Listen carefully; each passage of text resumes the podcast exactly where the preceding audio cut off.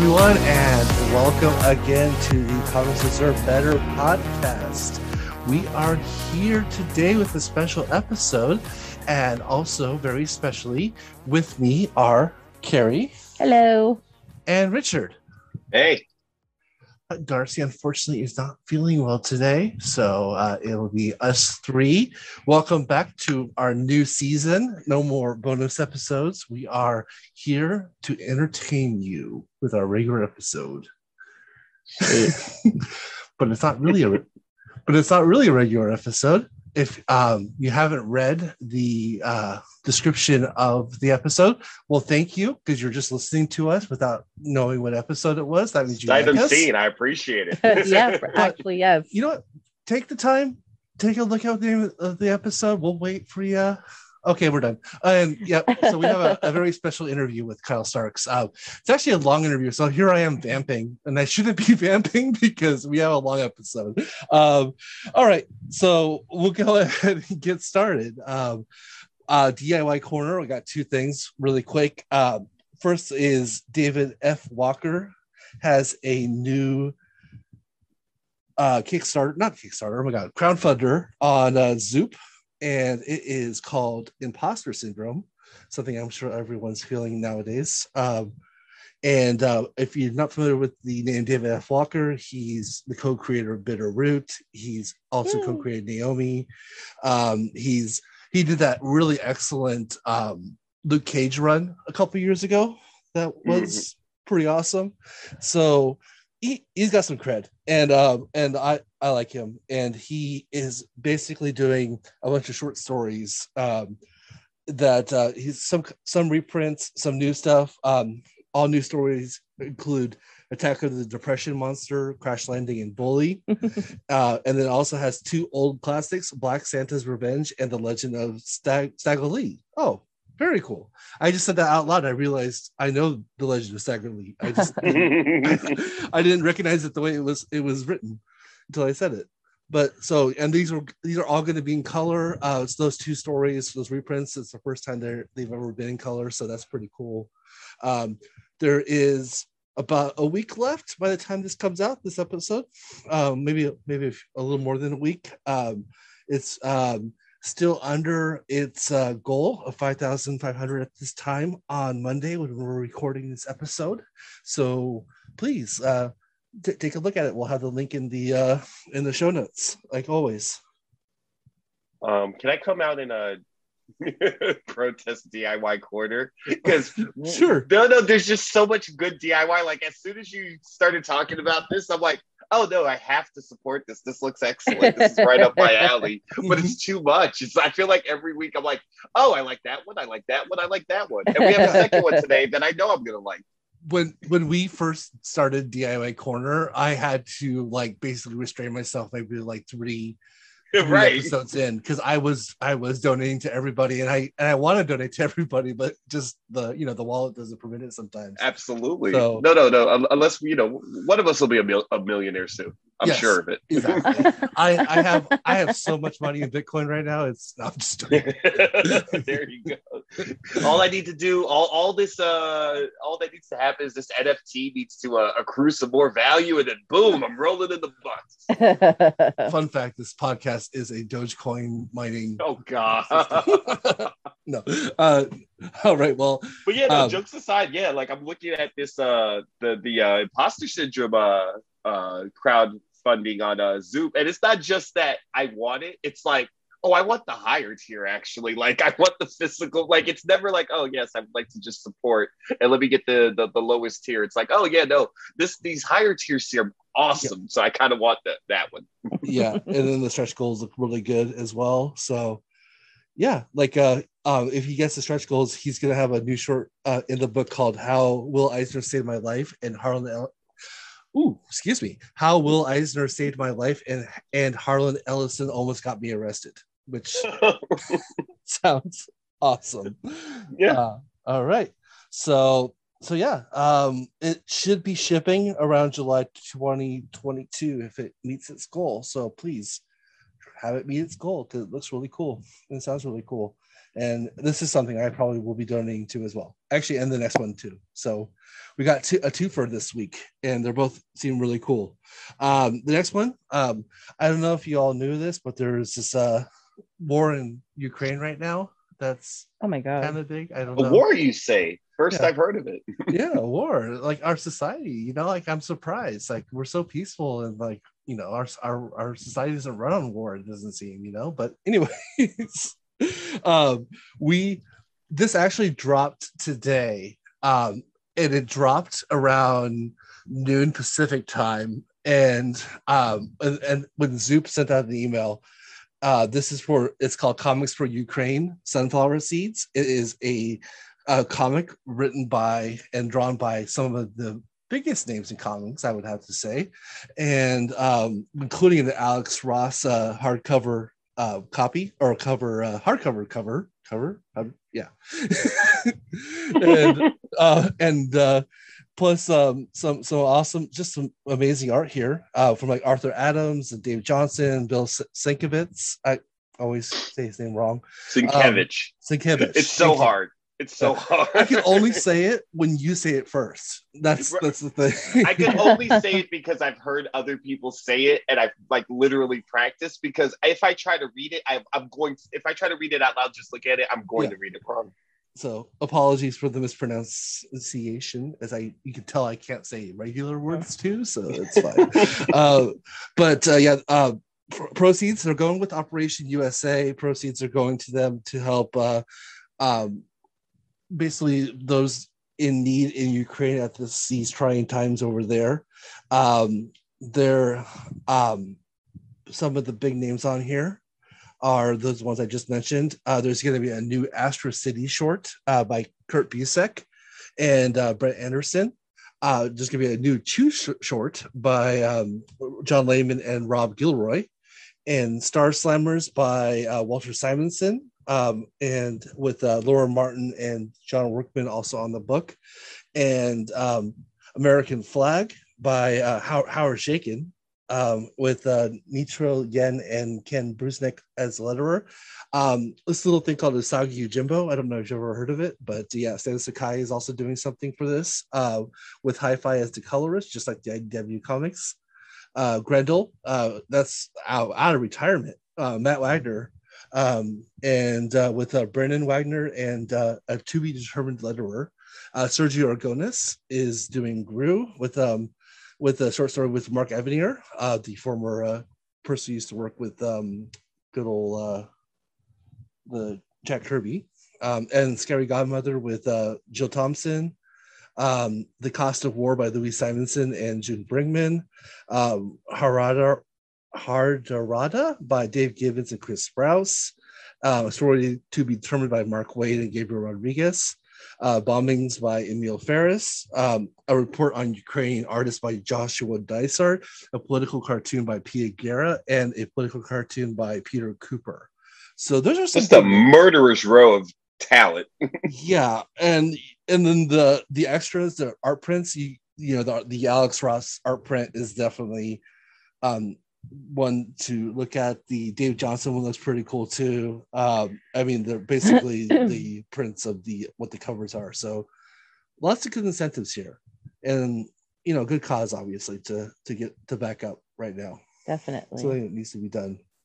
And so yeah, this looks really cool. Um, what I was gonna say earlier was um, I got an email from Zoop about this dropping, and I went on there. I didn't realize it had just dropped, and it said like you had two donors, and I was like, "Oh no! Like what happened?" Then I realized it literally started like five minutes ago. I refreshed the page, and it was already up to like um, fifty donors, and like in like I mean, minutes. it's it's almost met Yeah. its goal in its first day. I think it's Mhm. only uh, about two two and a half grand short. yep.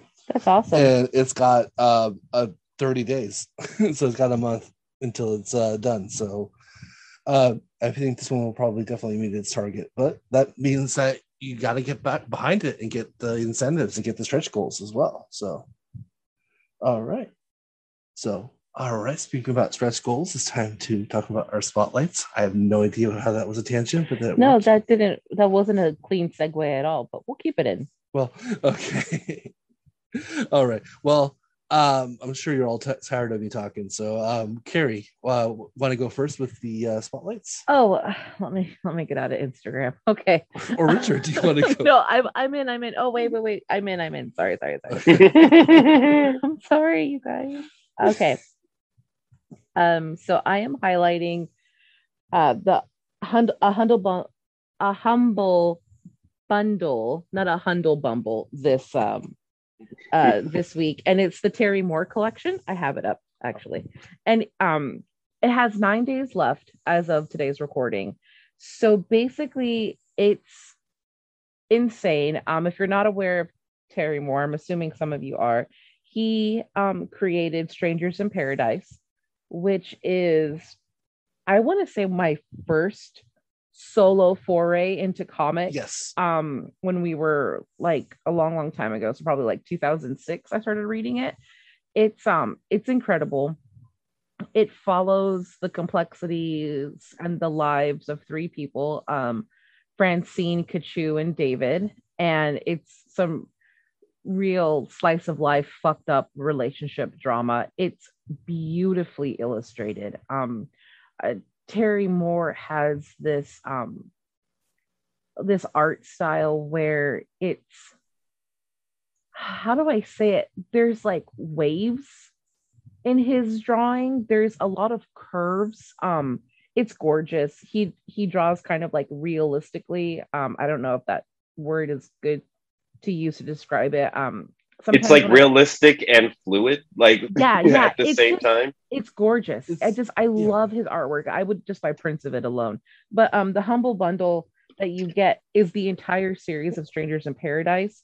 You also get his entire series of Echo, and then you get Rachel Rising. Um, the purchase helps the, uh, the Hero Initiative, and it's Oh, it's all digital. It's it's literally like 45 books. It's incredible. Um, I uh, this is probably really embarrassing. I've probably shared this Terry Moore story before. I'm gonna share it have. I don't again. think you have on the podcast. Okay, so um, Sit back.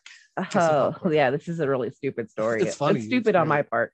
Um, our honeymoon because Brian and I are nerds and I Oh, wasn't. was this this was this not our honeymoon? It was um it was it was This was hu- was, it WonderCon? It was WonderCon. Our first okay so WonderCon. next, i take that back it wasn't our honeymoon um because our, our honeymoon was comic-con but um this was in wondercon so maybe like 2017 or 2016 around there yeah. so a long time ago um we found out terry moore was one of the exhibiting artists and that he had a booth so this was after i had read um strangers in paradise so i went up to him and i fangirled and i he went to shake my hand when handshaking was still a thing so I shook his hand, but then like I held on to it and I stroked it like a fucking creep. And I think I really bothered him. And he looked at Brian like, does this person want a photo or an autograph? And I was, I literally told him, I just want to touch the hand that created this series like a fucking weirdo. And then I dropped his hand and I walked away. And it's So we finally cre- have the uh, story of how Carrie ended up on that watch list. yeah. Yeah. So essentially, yeah, I was a real fucking creep. If you're I'm wondering why- very embarrassed by it. if you're wondering why Terry Moore is not coming, That's adorable. I- And like I I I don't do well around people that I I'm a big fan of, obviously. Um, so if I ever get the chance to meet him again and he's not totally mortified that I found his and, and the restraining order has run Yeah. out. I'm I'm going to apologize be- to- for to WonderCon again. assaulting his hand because I was just really impressed by him.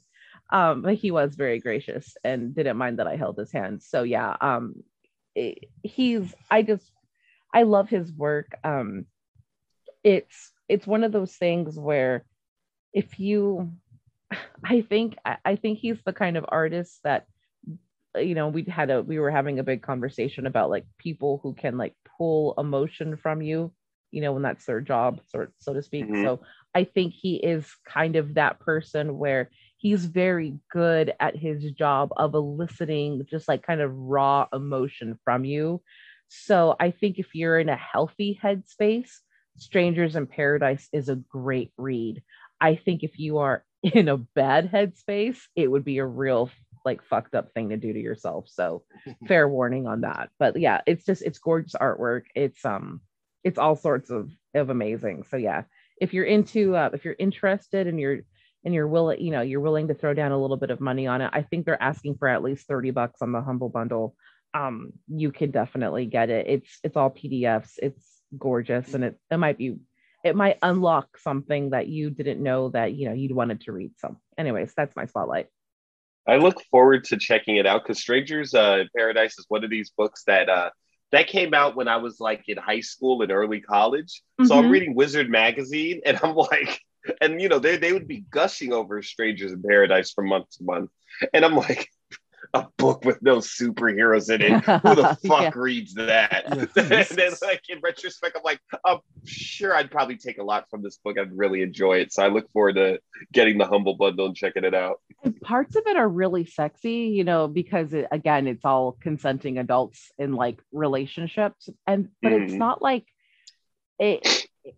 It's also very like emotional you know like it's just it's so again, we were first married when I was reading this. And like, so some of those parts of like when the couples split up or the couples take a break, like really hit me hard. I'm like, why are they breaking up? And, you know, like what's going on? So it just, it, it does, it just pulls a lot of emotion from you. It's really, he's a phenomenal artist. I would maybe when that restraining order drops um, in the in Orange County, I can go back and say hello again. But yeah, uh, he, he, Terry Moore's a, a pretty awesome person.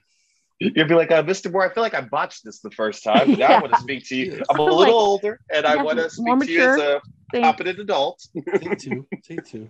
Um, so, what's really cool about this also um, is that um, so this includes essentially every Terry Moore book in the Terry Mooreverse that um because he owns Abstract Studios and this is this is his his imprint. So um, all of this is is intertwined. And a couple years ago, uh, there was a series called Five Years um, that basically brought every character that he's written, like an Echo and Motor Girl and Rachel Rising and, and Strangers in Paradise, all together.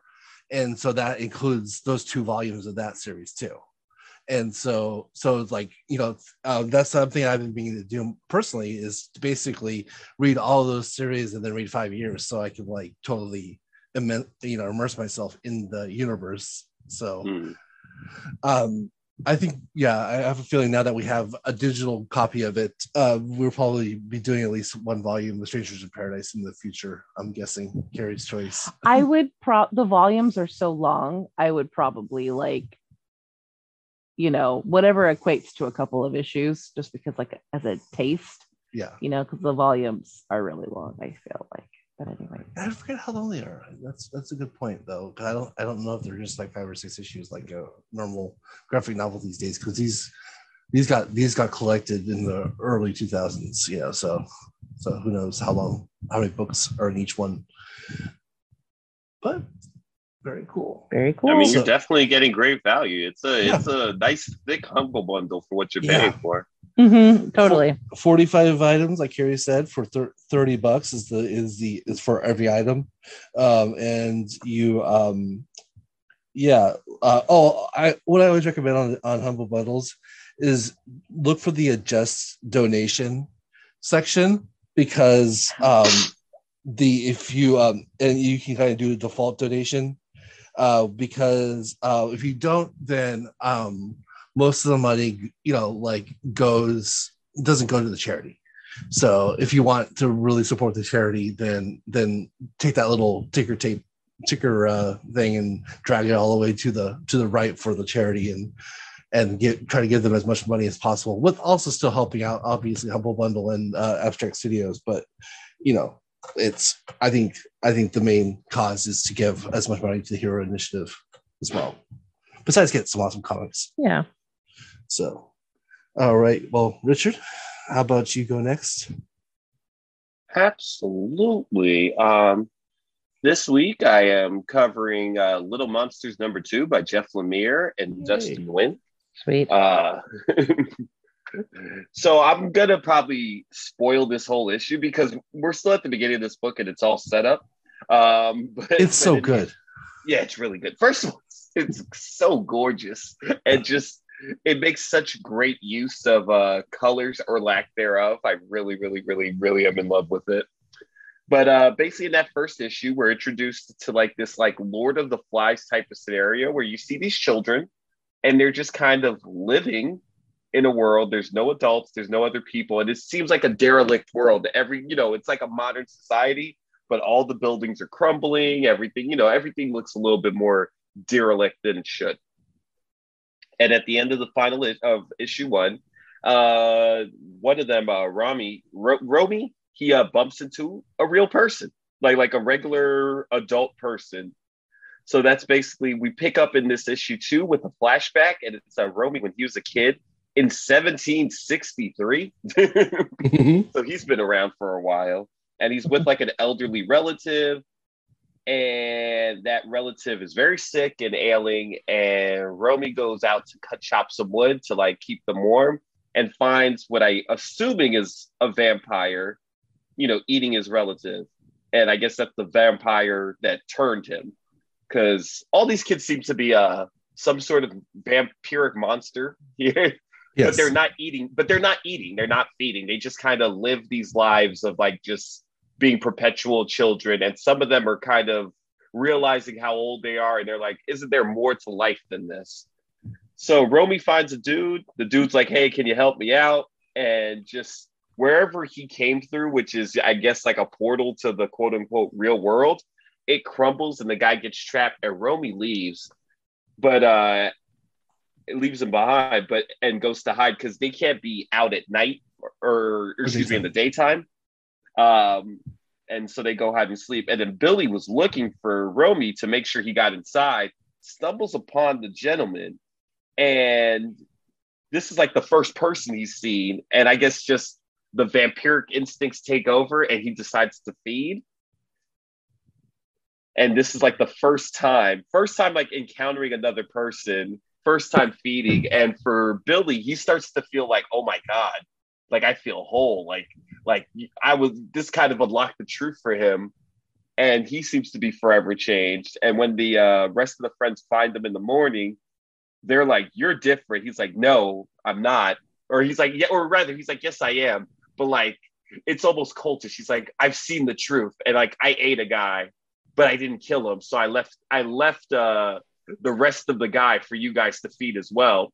And if, and uh, on the opposite end, Romy's out and about, and he runs into another new human that he's ever met, and it's a young girl, and who apparently just shoots him in the chest with an arrow, and that's how our issue ends. But also, it seems that this young girl has been our narrator the whole time, our point of view character as well. So I'm not exactly sure where we're headed, but it's going to be good stuff. Oh yeah. Very cool. It's, yeah, no, yeah. this- it's a very good book, well written, but like it's the art is just absolutely gorgeous. Like I like I could just look at the book and not read it, just stare at the pictures. It's so beautiful.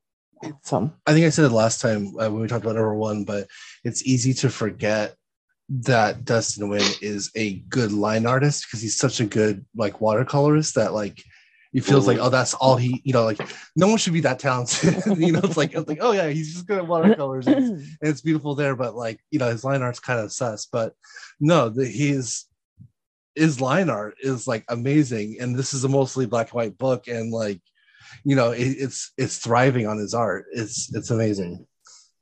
So and then obviously lemire is also good. I, I don't know if you all know that or not. Don't know if you've heard kind of a fan.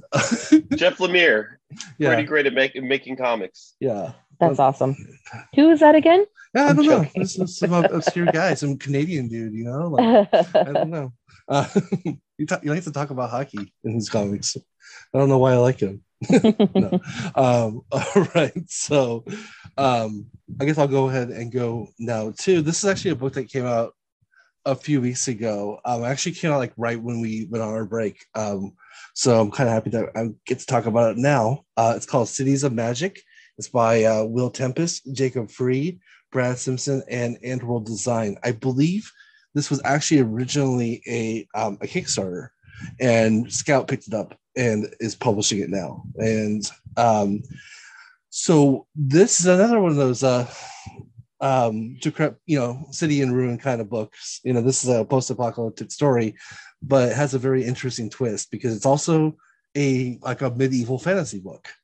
And so what happens is there's something called the nexus occurs and the nexus basically wipes out all electricity and you know planes are falling from the sky and like you know just basically i think anything with motors anything that was done with like science and technology no longer works.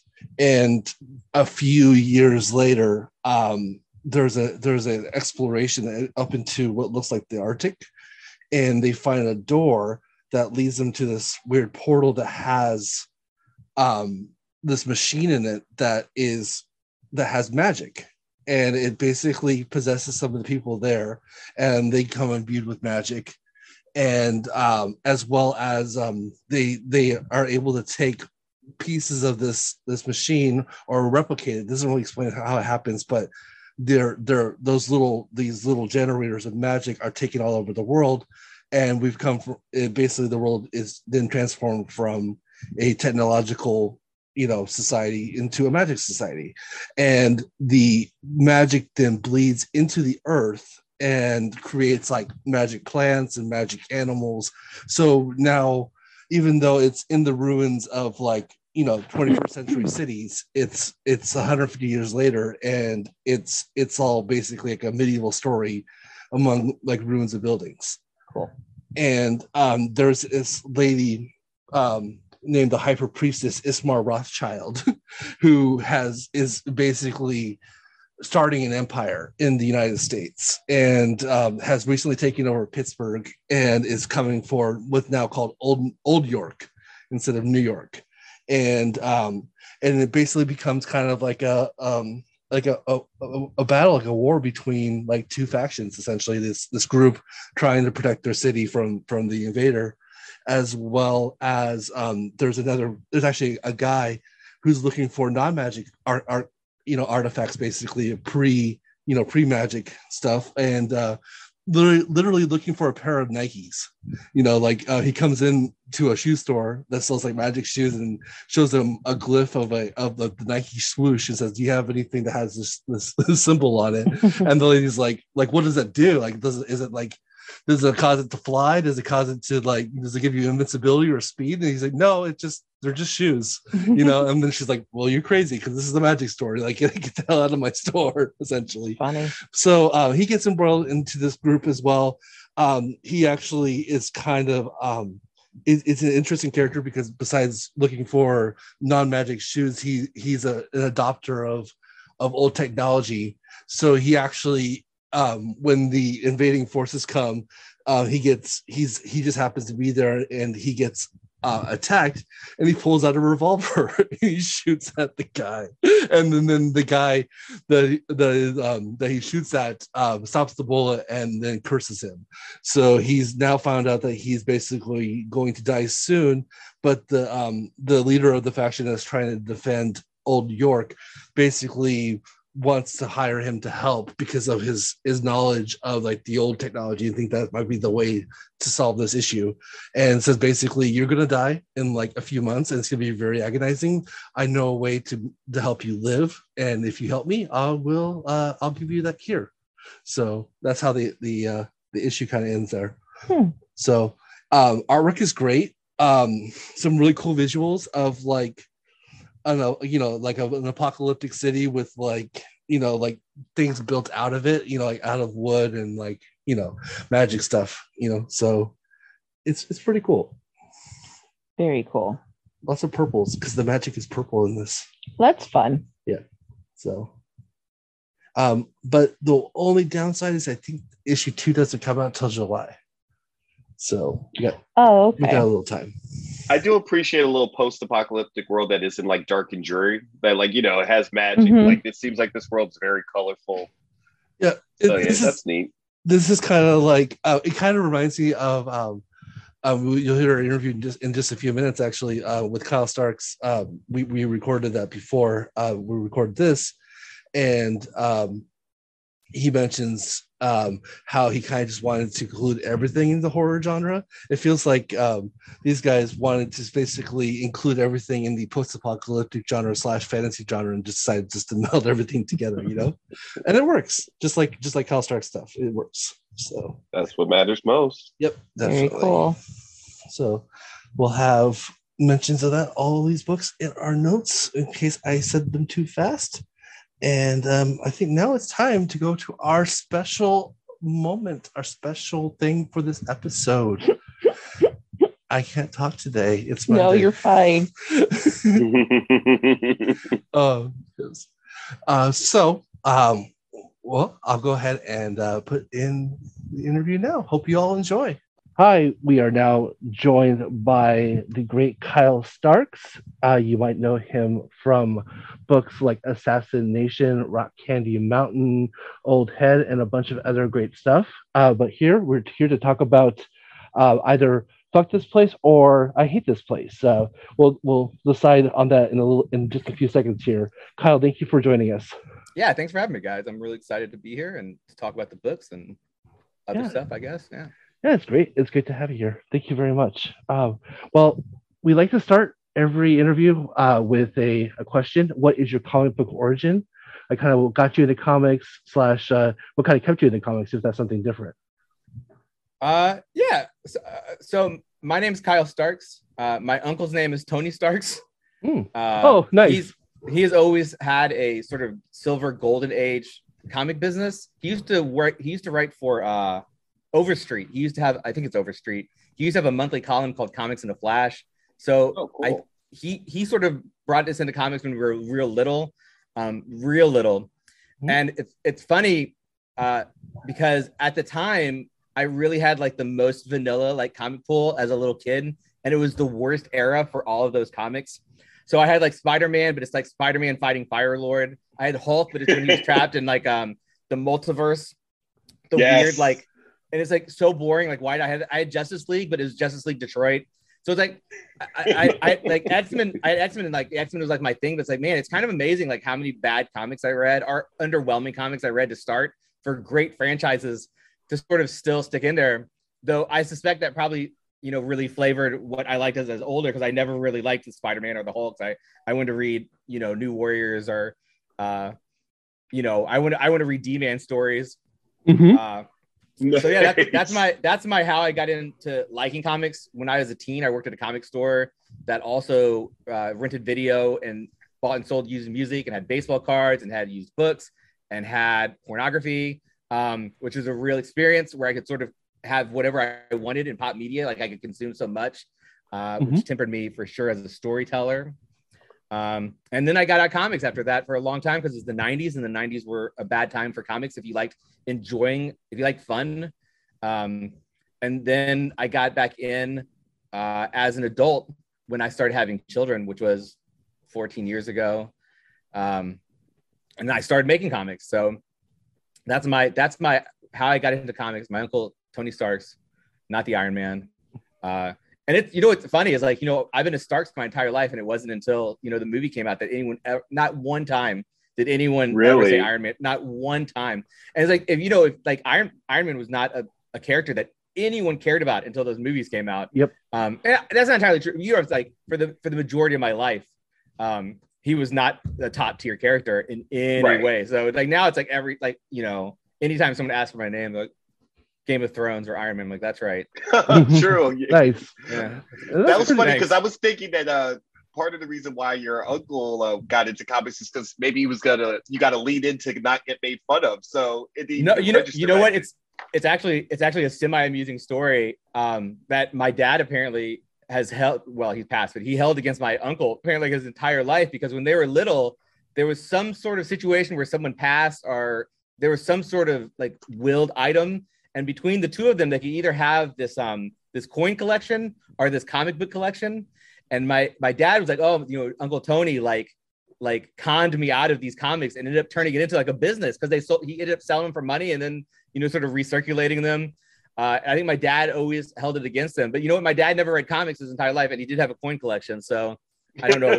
I, I, don't know what he was so mad about. Like he never like changed his mind about it. Um, road less traveled, you know. So yeah. the grass is always greener, that sort of thing. The grass is always greener for sure. Yeah. Uh, but yeah, so he they were I don't, and he's always into it. And you know, we used to spend the night over there. And he, I the thing I always remember is reading like Jimmy Olsen, uh, Superman's best friend Jimmy Olsen, because they're like the craziest books when you're a little kid. Like they're mm-hmm. exactly what you want uh, so yeah, yes. all my all that stuff I read so much Silver Age stuff when I was little, which I I don't know if I was allowed to. I don't know if it, I mean I assume it was like I assume he's like you can read these, but it's like they were collectibles even then that he was re- he was reselling to collectors, right? Yeah, yeah. yeah so but... that's that's my that's my Kyle likes comic books, I guess. Or no, that's awesome. That's actually a really cool cool like journey. I, I well. didn't know if we were doing my how I became a comic creator story origin. That too, absolutely. Oh, if you don't mind, please share. Yes. I got, I got, a, I got a half decent one. Uh, so I was out of comics for a long time. I went to school to be a fine artist. I uh, decided instead to be uh, drunk. Um, and so I was sort of professionally drunk. But college is years. conducive to that. That's not your yeah. fault. also, if you go to school to be a fine artist, at some point you realize it was a terrible mistake. I was about to say. Um, a terrible mistake, and there's only one thing that will cure it. So I, I spent a long time. I worked at newspapers. I worked for banks. Um, was out didn't have any interest in comics. Was just out hitting bars every night. Uh, and I got married and we we got pregnant. We had a kid, and I realized after I had that kid, like I would never have any time to myself again. Um, so I made sort of a bucket list of things that I wanted to complete before I had the second kid, and never had free time again. And one of them was complete a comic, and I ended up doing it. I did a web comic called The Legend of Ricky Thunder, um, mm-hmm. which ended up getting attention. I never promoted it. It ended up getting seen by a, a big comic news site at the time and I was like, oh, that's cool. Um, neat. You know, I did a Kickstarter for it and I used that to go to some shows. And I liked, I found I loved the process of making comics. It brought me so much joy. Uh, of course, I did another one, which was Sexcastle, which was uh, my first book. Um, then I kickstarted and I went back to the same shows. Uh, and at one of the shows is Heroes Con, which is my favorite show in Charlotte. Uh, it's the last sort of 100% just kind of comics artist show. So it feels mm. like you know there's 300 comic book pros, and that's mm-hmm. kind of it. And it's great. It's like a family reunion you love to go to. But Charlotte's got this soul food restaurant called Mert's, and I I love it. In fact, I think everyone kind of loves it. So every year Heroes comes around, you're trying to figure out like what night can you go to Mert's? Who's going to go to Mert's? And uh, the one year, this, this year that I'm doing, I'm doing the sex the Sexcastle as a Kickstarter. Uh, I see my dude uh, and I'm like, hey, you going to Mert's tonight? You going to Mert's tonight? And he's like, yeah, but and I'm like, no, I'm coming. Don't worry. Like you, I don't care what you got going on. I just need some place to sit, right? Um, well, what he had going on was they were doing an interview with Matt Fraction and Chip Zdarsky. Oh, wow. Oh, nice. So we didn't end up going to Mert's either because the line was too long. We went to a really terrible pizza place. Um, but because of that, like we ended up talking a little bit. Chip worked in newspapers, and at the time I was working at a newspaper, so there's a little bit of interaction. But this gentleman, my uh, he introduced me to Matt as like this is Kyle Starks. He did the best book of the year, which is Sexcastle, which was again self-published. And Matt Fraction is like, oh, uh, I'll come pick it up tomorrow, which was Sunday. And the thing I Matt Fraction's both of those guys, Chip too is amazing. Like he's legit like one of the nicest dudes in comics. And I know that he will walk around these shows and he'll he'll pick stuff up. I, I wouldn't do that because I don't want to spend money at those shows. But he's doing. He's like, oh, this is interesting. Like this is someone who's who's nobody. Air quotes. Um, he's a great guy, and I'm like, oh, he'll probably he'll do it. Like, what a nice, just like you know, just a polite thing to do, right? Mm-hmm. Um, well, Sunday comes around and he hasn't came by. And at the time, I would never leave my table because I'm there for sales. That's all I care about is sales, right? I don't want to miss a potential sale. But he isn't coming around. This was uh, peak sex criminals. So him and Kelly Sue and Chip, because to make it even more of a crazy situation, Kelly Sue's there too, right? Yeah. They have a line that's been going around the venue the entire time. And I go, well, I'm gonna go over there and drop it off, right? So I go over there. There's this long line. and I'm like, man, I'm not waiting. There's just no way I'm waiting in this line. And I'm just gonna be rude about it. And I'm like, hey, Matt, you know, you said yesterday. I'm like, oh, hey, Matt. He's like, oh, hey, right, right. I'm like, hey, uh, you said yesterday you had interest in my book, so I thought I'd bring one by and I drop it off, right? He has this huge line. I just interrupted, like the rudest little rude boy. Uh-huh. And uh, and Matt goes, he goes, uh, he goes, yeah, how much do I owe you? And I'm like, oh yeah, nothing. And in a moment that has became famous in my house and will always be famous, Matt Fraction looks at me and he points at me and he says, "Pros get paid." And so he bought the oh, book. That's awesome. Yeah, pros get paid. Uh, he bought the book for me, and I'm like, wasn't that nice? What a nice experience. Like nothing will ever come of it, but I'm glad. Whatever. So then his plane didn't take off, and mm-hmm. he read his books. He read some of the books he got, and one of them was Sexcastle, and he was tweeting about Sexcastle on the plane. And I sold like 20 books. And I'm so stoked. I'm like, thanks so much for selling me 20 books. And then he says, Do you want to talk to Image? And that's where my career began. Oh, That's, That's great. awesome. and it's also like it's great, great for you, but also it's also great to just hear that like, oh, that people that are in the industry that you know are famous for this industry, s- some of them are really dope. Yeah, Just- some were dope. And you I would say at that time, like Matt was one of the three biggest names in comics. Is like him and Brubaker and probably maybe Bendis or I mean, like there's no question. Like he Yeah. was he was at the top. right. Uh Yeah, Like, no, by hope- Sex Criminals time, he's already done work for Marvel, done work, you know, for He's the done- big publishers, and then Yeah. gone back to the independents. he's that done point. like he's already killed he's he is he is established like and I speaking earlier, I think like you can really draw a line from Iron Man being made a movie directly to Matt Fraction because his run, I think, really validated that character right before they made that movie. Uh, I hope Mhm. one day to be powerful enough to do the same to pass to pass it on. hmm Well, um, no, no, um, that that's actually pretty cool. Uh, it- no, that's that- an awesome story. yeah. You, you said you said that it was like a decent story, but that's an awesome story. That that was that's that's pretty cool. I have to say. Um, now, uh, now, what we're here also to talk about is the the new title that is going to um, have its final order cut off in about a, a week from this episode coming out. April twenty fifth. No, on the 25th, yes. Uh, and that is, um, well, okay, what do you prefer? Uh, do you prefer Fuck This Place or I Hate This Place? I, I mean, I guess it depends on how you want to how you want to roll on this interview. So, I mean, that book we fought. I fought for the title. Fuck this place. That's the title that I wanted the book to have. Mhm. Um, I felt like so. It's a. I mean, it's it's a horror. It's it's about a couple that inherits uh, an awful paranormal ranch. It's not just haunted. There's lights in the sky. There's monsters in the woods. And for me, I felt like fuck this place really established the tone that I want people to have walking in. Because yes. if I was on that ranch every day, Yeah. I'd be like, fuck this place. Every day. So to me, it's like this is the tone I want. I also like it has it stands out a little bit. Um not I, I- don't I'm not a profanity prude. So to me, I didn't think about how people would be. Yeah. Um so there was some retailer pushback. I understand that. I feel so naive that I thought no one would care for some reason. Um, to me, it's fuck this place, but it's not. It's I, I we're talking it almost. I hate this place almost all the time now, just because obviously it's nicer and it's safer and whatever. I I would rather sign fuck this places than I hate this place, which is why we're really pushing for like final order cutoff stuff. Because if you want that dirty name, you're hundred percent probably gonna have to ask for it, unless your retailer is super cool, right? Unless they're like way cool. Yep. Well, our, I think most of our demographic here are um, 18 plus, so and we, we are definitely not uh, uh, you know shy of cussing here. So I, th- I think we'll call it Fuck This Place. Uh, we're talking Awesome. about it. Um, When I went to read it uh, yesterday, and I, I, I'm reading it, I was like, you know, when I get the book, I'm like, all right, fuck this place. Okay, you know, going for a provocative title. And then when I got to the last place, I was like, oh yeah, fuck that place, man. Yeah, yeah. we love it.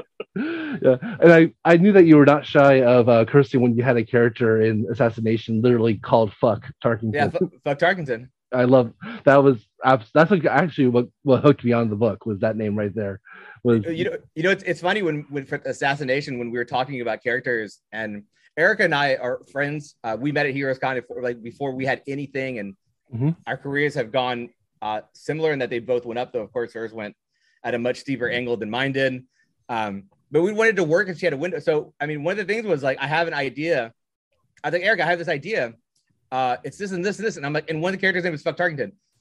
That's like some things just come to you all at once and like, hey, it's assassins as bodyguards for another assassin, and one of the characters' name is Fuck Tarkington, and she's like, let's do it. And I'm like, Yeah. yeah, let's do it, Fuck Tarkington. That is usually when I'm promoting it to a friend, like to, to read it. That's those are the two things I say. It's about assassins, uh, like the top assassins in the world guarding another assassin, and there's a character literally called Fuck Tarkington who wears um overalls. With, with, yeah, so like it's it's the perfect book. So Yeah, Fu- But- Fuck Tarkington is is uh very closely based on my best friend and, and co-creator on many titles, uh, Chris Schweizer too. Like that's, oh that's, okay. that's Oh, not a very well kept secret. If you want to know what Chris Schweizer looks like, he looks like a, a slightly less buff Fuck Tarkington. And guess what? He acts like that's Fuck Tarkington is it's very much Chris Schweizer in a lot of ways. and shout out to seven uh seven sidekicks of uh yeah, six sidekicks and Mars Attacks. We did. And. Mars- yeah. And he colored he colored Rocky Mountain. He colored Old Head. Oh, we worked yeah. together. We're, we're vir- virtual virtual studio mates. I did air Oh, quotes oh, again. nice. Keep forgetting it's a recording. very cool um, okay well um um so yeah also um on, on Fuck this place uh i have a couple questions really Yeah. quick first of all is facts of life uh the true solution to keeping one sanity during a monster attack I think that so that's in reference to these this house they inherit has like a uh, soundproof windowless room that has a television and a bunch of uh, VHS tapes in it. Um, and I think the answer is maybe not specifically the facts of life, which is what they watch because I think if I was going to pull something off, it'd be the facts of life. Uh, considering it's VHS, so you know you're dealing with some some dated material. But I do think if you have hauntings on uh, a cattle ranch, then Mhm. you want some quiet space. So I for sure think a room full of of, of media is 100% the way to go. I think the the end story the end story is that the cows moo at night when the ghosts come and it's just and the ghosts presumably make some noise too i guess uh, so it's kind of a cacophony so it's just like to keep your sanity they had to create this room uh, which i think i like i like the idea of i like the idea of like all right dear it's six o'clock like now it's time to go spend the rest of the night in our tiny windowless like so we just got driven insane by the noises outside. Fuck that place man. It's even Yeah. too noisy to like it's even too noisy to to to sort of sanely sit around. It's yeah it, i mean that's a different type of safe room that you wouldn't expect to, to need to have. And with, with when there's literal literal holes opening up in the sky and ghosts and a guy with the horns and antlers That's attacking you. Yeah that's definitely something you need. Uh, now what inspired you to uh, kind of go into horror? I know you've dived into horror a little bit but like this is a full-on horror genre book. Um, what kind of like was your influences and what kind of made you want to go this direction? that guy was on the, the loudest motorcycle Yeah, in- you did that. Apparently, I thought- sorry was- about that. I'm usually That- the guy with the most noise pollution. That was that was pretty good. I liked it. that was like one of those like uh rocket like those Yeah. rocket He was Uh, probably he was probably saying "fuck this place" as he was driving by. uh, that was on definitely that the was, sentiment. they're having the time of their life they're on this monstrous rocket bike Uh, so so the yeah so everything i've done to date has been comedy. I love comedy uh generally action comedy uh i'd say though i did do rick and morty for a long and that's action comedy too frankly. Mhm. um and i love it. So there's there's sort of multiple parts answering this question of why horror. I do love horror. I'm a horror guy. Um i really enjoy it. I like things that are oftentimes uh, average just by the nature of what they are, but are often like sometimes just incredible. And I think horror is like that. I think comics are like that. Um, not that I'm denigrating in any way, but it's like when wrestling, pro wrestling's like that. When they're great, they're so great. And horror movies, like, I, and it's like you're overcoming sort of your own nature of your beast. Uh, but I love spooky stories. Horror and comedy are real similar beasts in that they they they require the same sort of muscles. Your uh, it's pacing, it's tone, it's setup, it's payoff. Um, so it's something I felt like I could do well. Um, I like I don't know if I could do a romance comic well. I, I felt like I could do a horror comic well. Um, so why not comedy, right? So why am I not doing comedy? Um, for this one, one outside of like I I always wanted to do other stuff. Um, during the pandemic, I had a big crisis of faith about uh, readership on comedy comics and how strong my sort of upward trend that you want to have as a creator who's acquiring readers to be doing comedy because I think it's a dirty, not a dirty word, but kind of a dirty word in direct market comics because people are so often burned by comics that aren't funny. Um, I say over and over, like unless it's like Mark Russell or it's Chip or I think me, Evan Dorkin, um, and I'm sure people I'm over like there's just a it's a short list of people I think who are consistently funny and quality funny to a broad audience. So um, so yeah, it's kind of having a crisis of faith. I actually had an editor say to me like maybe don't do comedy anymore when I talked to Skybound uh, to see if they had any interest in this book, which I, I uh, actually I asked them. uh, That's a different story too.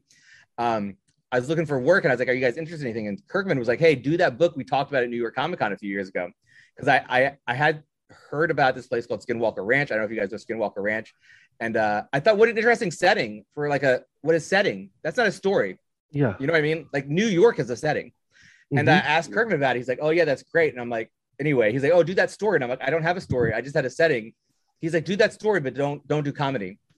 And uh, I'm like, "Yeah, I should do comedy anymore, or I should take a I should take a break from doing comedy. I'm gonna do this book." Um, but since then, I've really gone back on it. I really like doing comedy. I want to do a bunch of other stuff, but I think if, as like at the time, like things were so dark for me. I think because uh, everybody, like I'm not saying me, but it was like the pandemic. It's like October of the pandemic, and things mm-hmm. were so dark. I hadn't done a show. Like I, I hadn't been out of the house, and at Probably the time I was like, feeling funny. well, yeah, in many ways, but also at the time I was like, things are terrible. Like my choices were terrible, though they weren't. I've made great books. I made books. I'm, I think they're amazing books. I'm, I'm incredibly proud of them. Uh, but at the time I thought, oh, this is right. This is what I need to do. Is I need to do more serious stuff if I really want to increase my readership. Which is all I, as a creative person, all you want to do is have more readers. You want. I'm not making books to be thrown into a closet. I want people to consume them. Um, Right. so yeah, since then though, I'm like, you know what? I like comedy too much, and I'm too good at it. I like making people happy, and horror books make people happy too. Mhm. Uh, but it's like I know what I I know what I'm good at, and what I enjoy. So I'm I'm not done with comedy. I'm going to be back in comedy. There's no stopping me. Um, but I am gonna I'm gonna stretch my my arms a little bit. So and I think this I think I've done uh, a super good job with this one. Hopefully, Well, one I mean, thank I enjoyed it definitely. yes, def- Um, definitely enjoyed what it. What was wild about it is that I just felt like it kept building because even when there was a reveal, there was immediately a build to something else that was about to be revealed. So even when I got to the last page of the book and there's the final reveal, I was just like, well, no, I need the next issue actually because what I'm talking it just kind of kept it kept coming and coming and coming.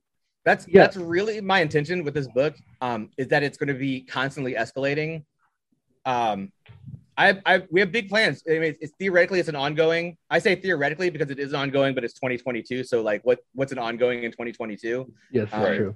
I, I would love to do 15 issues, but my what the story that arc that I have is that it will never it, it escalates to a point where I think it's like this is this is crazy. Like this story that started with people inheriting a ranch becomes something insane.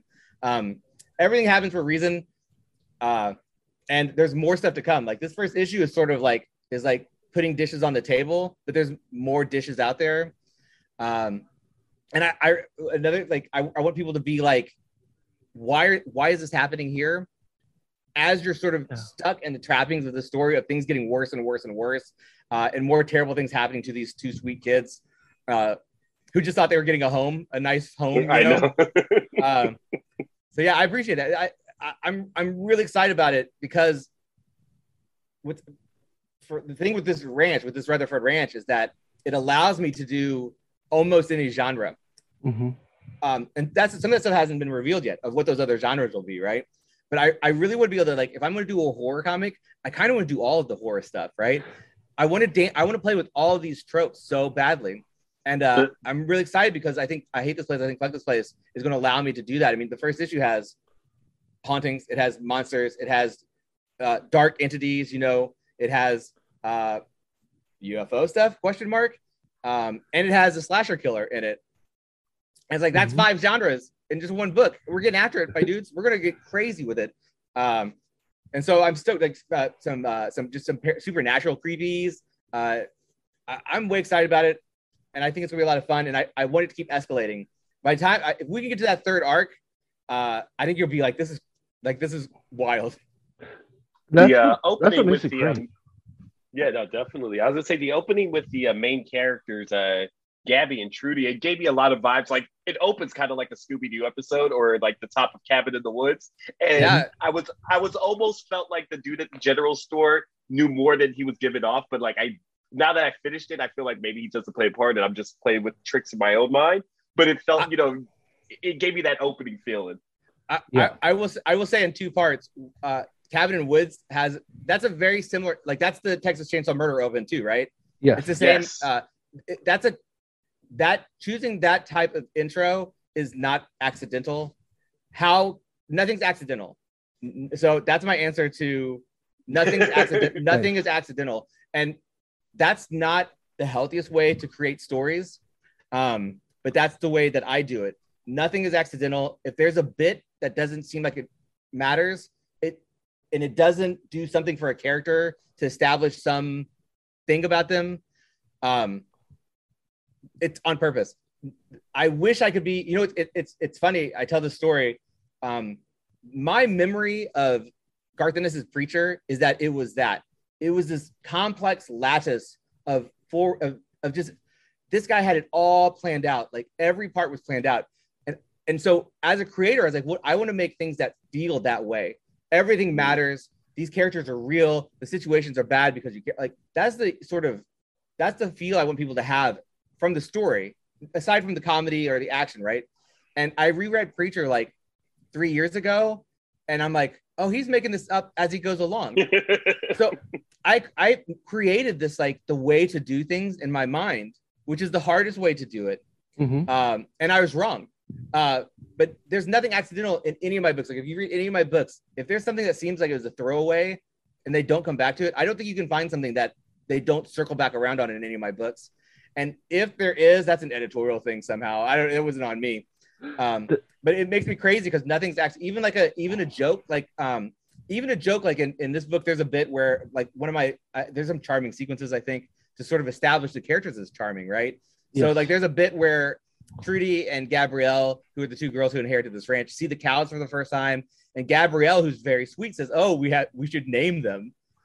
And and trudy who's very pragmatic is like is like that's a terrible idea. Like absolutely don't do that. I- uh, and and like to me it's like oh hopefully that reads as like a really sort of charming sort of sweet funny moment. But what it does is like look what it says about these characters.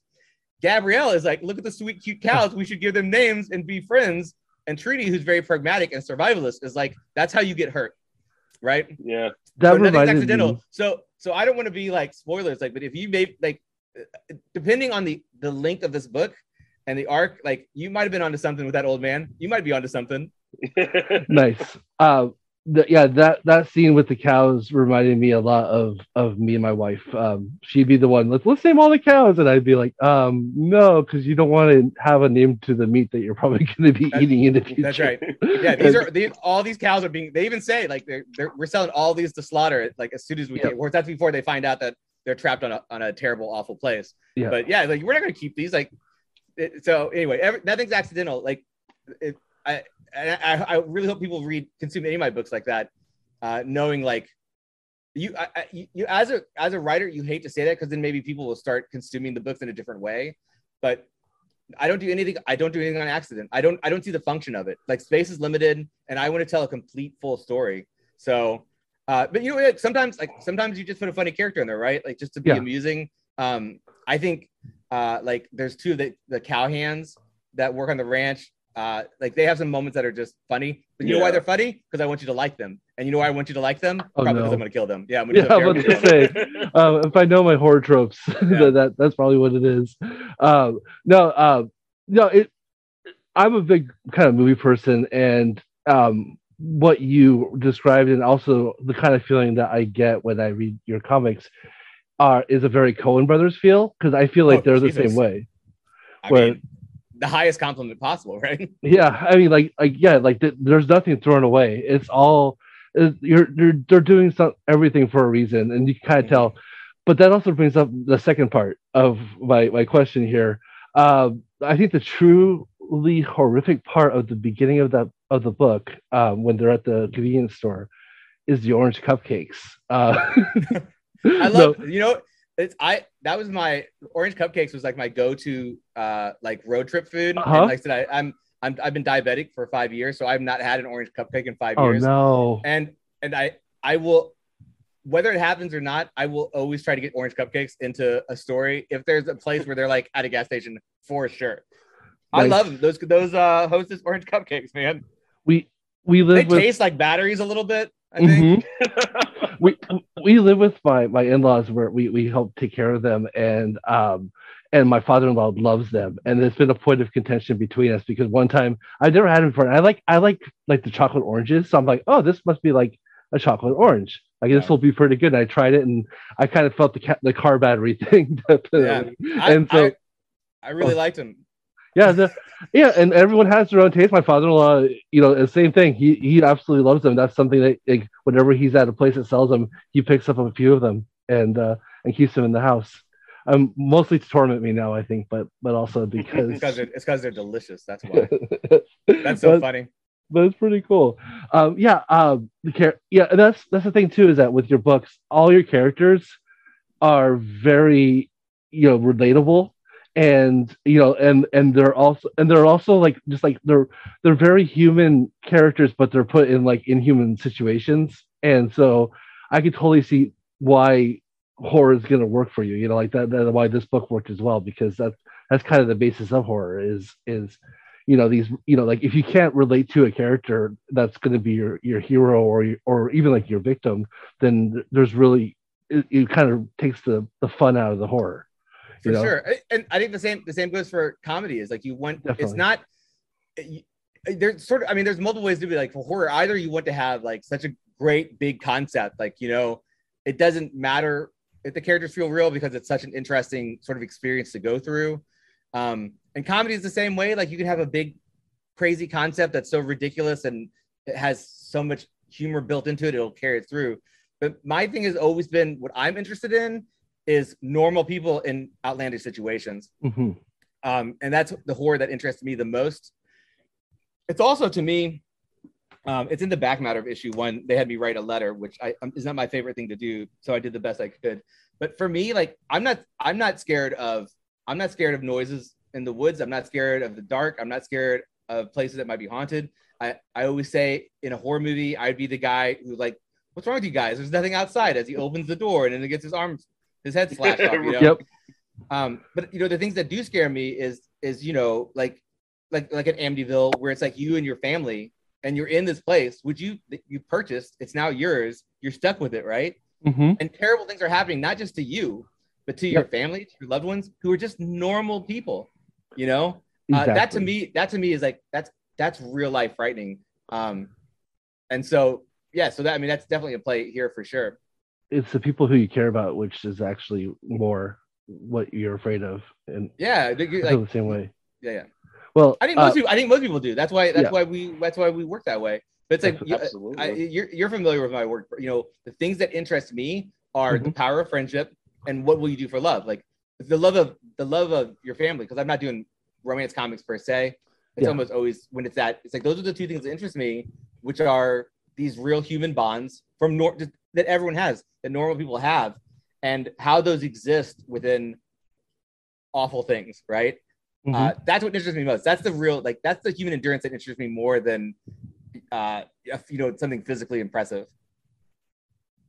That's- Oh, I was gonna ask. Now that we know that uh, fuck was a uh, a real uh, reference to, in, to someone you know in real life, were Gabby and Trudy real references? Because when I was reading them, I was just like, oh, it seems like these people have full lives and experiences prior to this book. No, no, but you know what? That's that's something again that that's that's something that I, I wanted to come across. Um, is that it's not just look at these characters and something happens. I I wanted these people, Gabby and Trudy, to feel like real people who had a past, um, and they do, and that's again escalation down the line. Um, because the thing is, just people who you meet and then like, oh, we've met you in this situation. Being put in that situation doesn't have it's just all you've ever known. Mhm. So to me, it was really important to be like these characters have a past. They had a real past. And here's the thing: you know why I think it feels that way is because it's just again, it's just the past of two normal people. Like they had it, they had bad jobs from wherever they were. Now they come here. They just want to find a home someplace, and then they're going to try to flip this home into something more that's in line with their personal aesthetics. That's life, man. That's every time you move. That's every time you get a new job, right? Um, and that was really important to me to try. so you guys are saying all the right things, by the way. It's getting me so stoked because I, I, I uh, I'm so anxious about this book. Like I said, it's my first non comedy thing. But yeah, th- that's all intentional. Um, we're actually, I think we're gonna do a thing where I'm gonna do uh, comic strips for the back matter, which are like uh, Sunday news, like newspaper strips, which Oh, is cool. Gab, which is Gabrielle and Trudy before the ranch. So just sort of like Oh, normal nice. slice of life stuff that will maybe sort of like be uh, like ironic for where they are now, or maybe imply things about the characters that will be important at the next issue. Um, but that's the thing. Like these guys used to have uh, before they came here, they were just two people in love trying to do the best they could, and now they still are. But the the stakes are so much higher. The stakes are impossibly high, right? they they had a problem that you know a lot of people couples and single people have nowadays which is you know money issues and like you come into something that's like, like you know that's gonna get you on your feet like you know Yeah. inheriting land like a ranch of all things you know it's like oh yeah but not only going to get you on your feet, it's kind of like a magic bullet. Like, you know, it's like, is. hey, if we do this for a year, all our problems will be solved. Yeah, we, So we can how can we can finally start in? the yeah we can finally start the life that we had talked about uh like as a wish right like as a dream like what if one day we open a bookstore in California? I can't I, I think they might say what they, I can't remember what their plan was because it doesn't it doesn't matter guys. This ranch this ranch is this ranch is awful. Um it's going to eat them alive. Don't worry. yeah they're gonna have they're gonna have different dreams after all of this whatever they were then. Uh, yeah. but yeah, like, it's like and, and I think like I, I I think I did like the math on like how much they they'd actually make, and it's like it's not actually that it's not actually that much, uh, but it's enough that you can establish your life and like like to be, I, these girls I'd say in their mid twenties, uh, if yeah mid I'd say mid twenties. Like, can you? I can't imagine 22, 2020, 2022. I said it. Uh, can you hear my watcher going off? I hope not oh, no, uh, no uh yeah like i can't imagine like what a boon that would be and that's part again that's all part to me is like these sort of like these sort of like psychological horrors that are befalling these two girls is that you think you're going someplace that's like well we'll work hard for a year and then we'll be able to have like the lives we always wanted. And it's like no incorrect. Like you're in a trap now. Uh or to think like to be to sort of be young and not have any any real um nothing holding you down before this and sort of being able to do whatever you want because they don't they the families they have are complicated. Again i can't remember how much is said in number issue one um about their their families. Uh but then you're trapped here like this could be the rest of your life there might not even there's not there's not the the plan that we had there's not even the going back to how it was like what a nightmare Mm-hmm. Yeah, Abs- no, because uh, Trudy was ready to try to go back, and it was just like, and uh, Gaffy kind of talks her out of it, but I'm, no, we have to leave. We have to leave immediately. Yeah. Yeah, I, I think that the, the thing you'll find in issue two, and uh, they say in the book at the end, is that there is no leaving. Like the the ranch will follow Yeah. you. Um, Yeah, that's yeah, that's what that was mentioned in the recording. yeah, and and, Yeah. and that'll that'll be seen uh, more in issue two.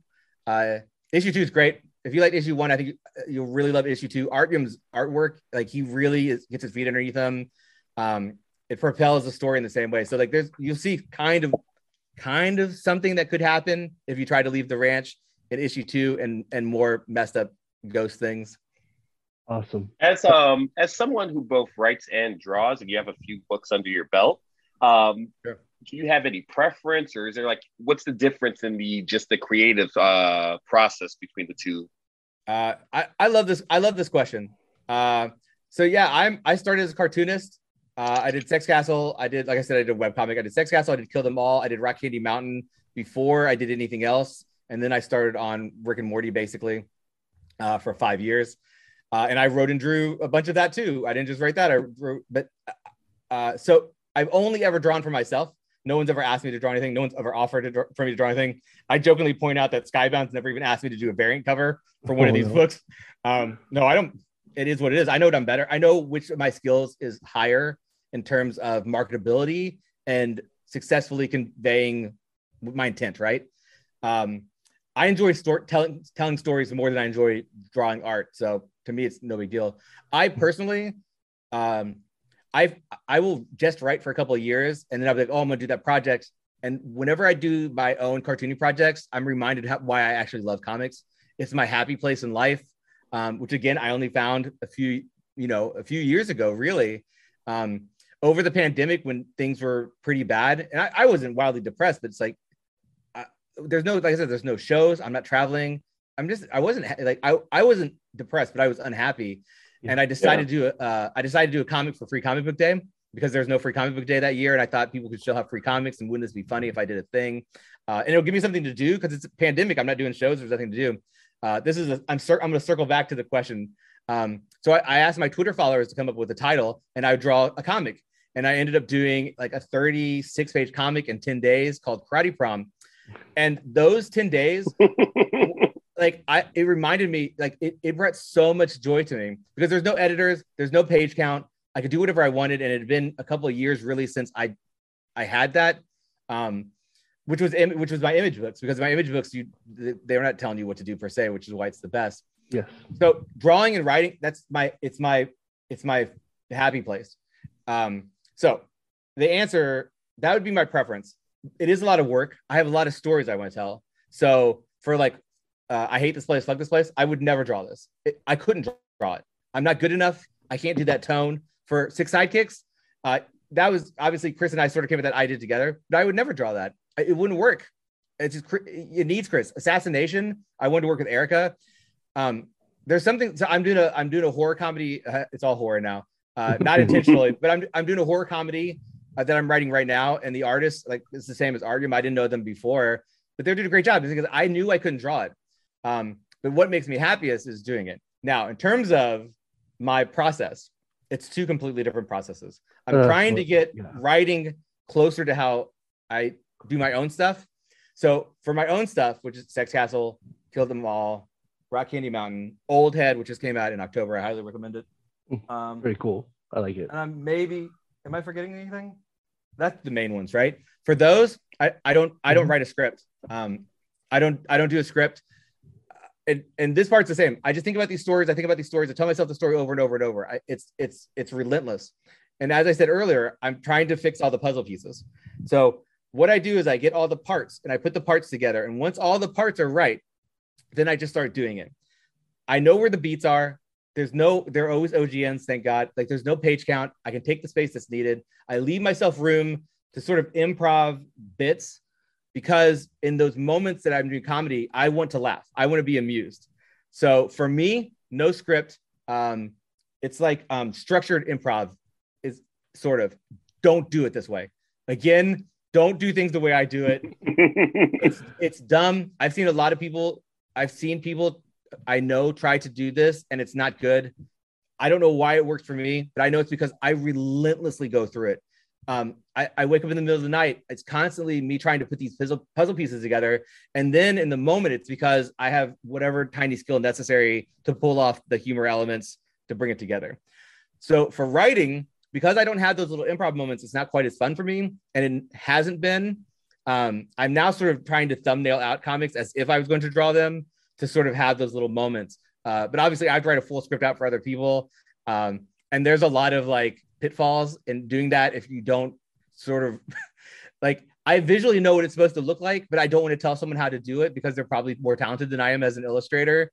Um, so it's always trying to find this balance. And, uh, I never want to tell people what to do. So for for like Sch- the Schweizer scripts or probably even Erica, it's not like me talking very casually. I know from Marc Ellerby on Rick and Morty, I'd be like, I don't know, maybe put a donkey in there. But it's like I really put a donkey in there, please. You really would. do. But it's like I'm not going to say it. Um, and now with art, you know, Artyom English is his second language if, if it's not translated. Um, and I'm working with a Polish illustrator. It's like I'm trying to be more uh, direct about what should be at a panel. Um, but also I want it to be fun. I want it to be light, so I kind of try to keep my scripts light. So yeah, it's different things. Which would be if if you were like, if you asked me if you could only do one thing in comics for the rest of your life, which is you write, you draw, are you cartoon, and that's the only thing I do for the rest of my career, it'd be cartooning. I think. I just have fewer projects, and it's like that. I don't want fewer projects. I want more projects because I have Yeah. stories to tell. Well, I think you're very humble because I love your cartooning. It's it's it's amazing. And I know. I think. It, I think it, it just it's not it's not direct market friendly, and like Chris Chris Schweizer's better than me. You know what I mean? Like, there's no question. Like, it. I think my art. Here's the thing. Mhm. So I think I'm very good at sequential com- sequential art, which is to say to tell a story from one panel to the next panel in a clear and interesting way. I love to do full choreography, um, but like I can't. I, I could not do well like a complicated shot because Mm. one, my style is kind of loose, and it doesn't necessarily always like. There's just there's drawbacks to it. I I think it's good. I sell comic books off my drawing, right? Like I do it, um, but like if Chris Samnee drew Old Head, right? Mhm. You know what I'm saying? Like that's my thing. Is like if uh if Jaime Hernandez drew any of my, it, it would just be like it would be there'd be a monumental improvement. Um, but my thing always is with with my stories is I you I want them to exist and to be clear and to be enjoyable. And my art 100% does that for sure. And I appreciate the compliment. That's very kind of Oh. you. Oh, it's it's absolutely the truth. Yeah, But uh, I mean, No, also good on you that you're able to pivot from your own creative process to the the the writing process that you're less comfortable with? Because I do feel like if for a lot of people if they had the success you had from just doing your own cartooning style they'd be like no this is how this my way is the right way. So good on you for that too just to Yeah, keep my some race doors is open not, for it's, not yourself. the, it's not the right way. It's but it works for you, and that's what's it, important. it works for it works for me and, and it brings me a lot of uh joy in theory. No it I- does. It's just like there's a lot of it's it's a lot of it's all inside. That's the problem. It's just like a lot of mental duress that i don't recommend. Like there's more fun. I had an interview and they're like oh are you like a seat of the pants guy? I'm like oh my god can you imagine? That sounds great. A seat of the pants guy. Those guys are happy. Those guys are knocking Yeah. out scripts like this. Um and you're like waking up at 2 a.m ag- agonizing over something that you thought about earlier? Yeah, that's some minor. That's probably some minor thing that I could probably cut entirely, but I want to be in there. I, I, for example, in regards to sort of my mental process, is that I got asked to do a pitch, and uh, I spent I spent like three weeks putting together this entire story of how it would be. And I'm telling Schweizer, and he's like, "Are they paying you?" And I'm like, "No, it's just a pitch." And he's like, "Why are you doing this? Just say it's about this guy and kind of this thing happens." And I'm like, "Because if they say yes, then I can't. That's I have to know what it is."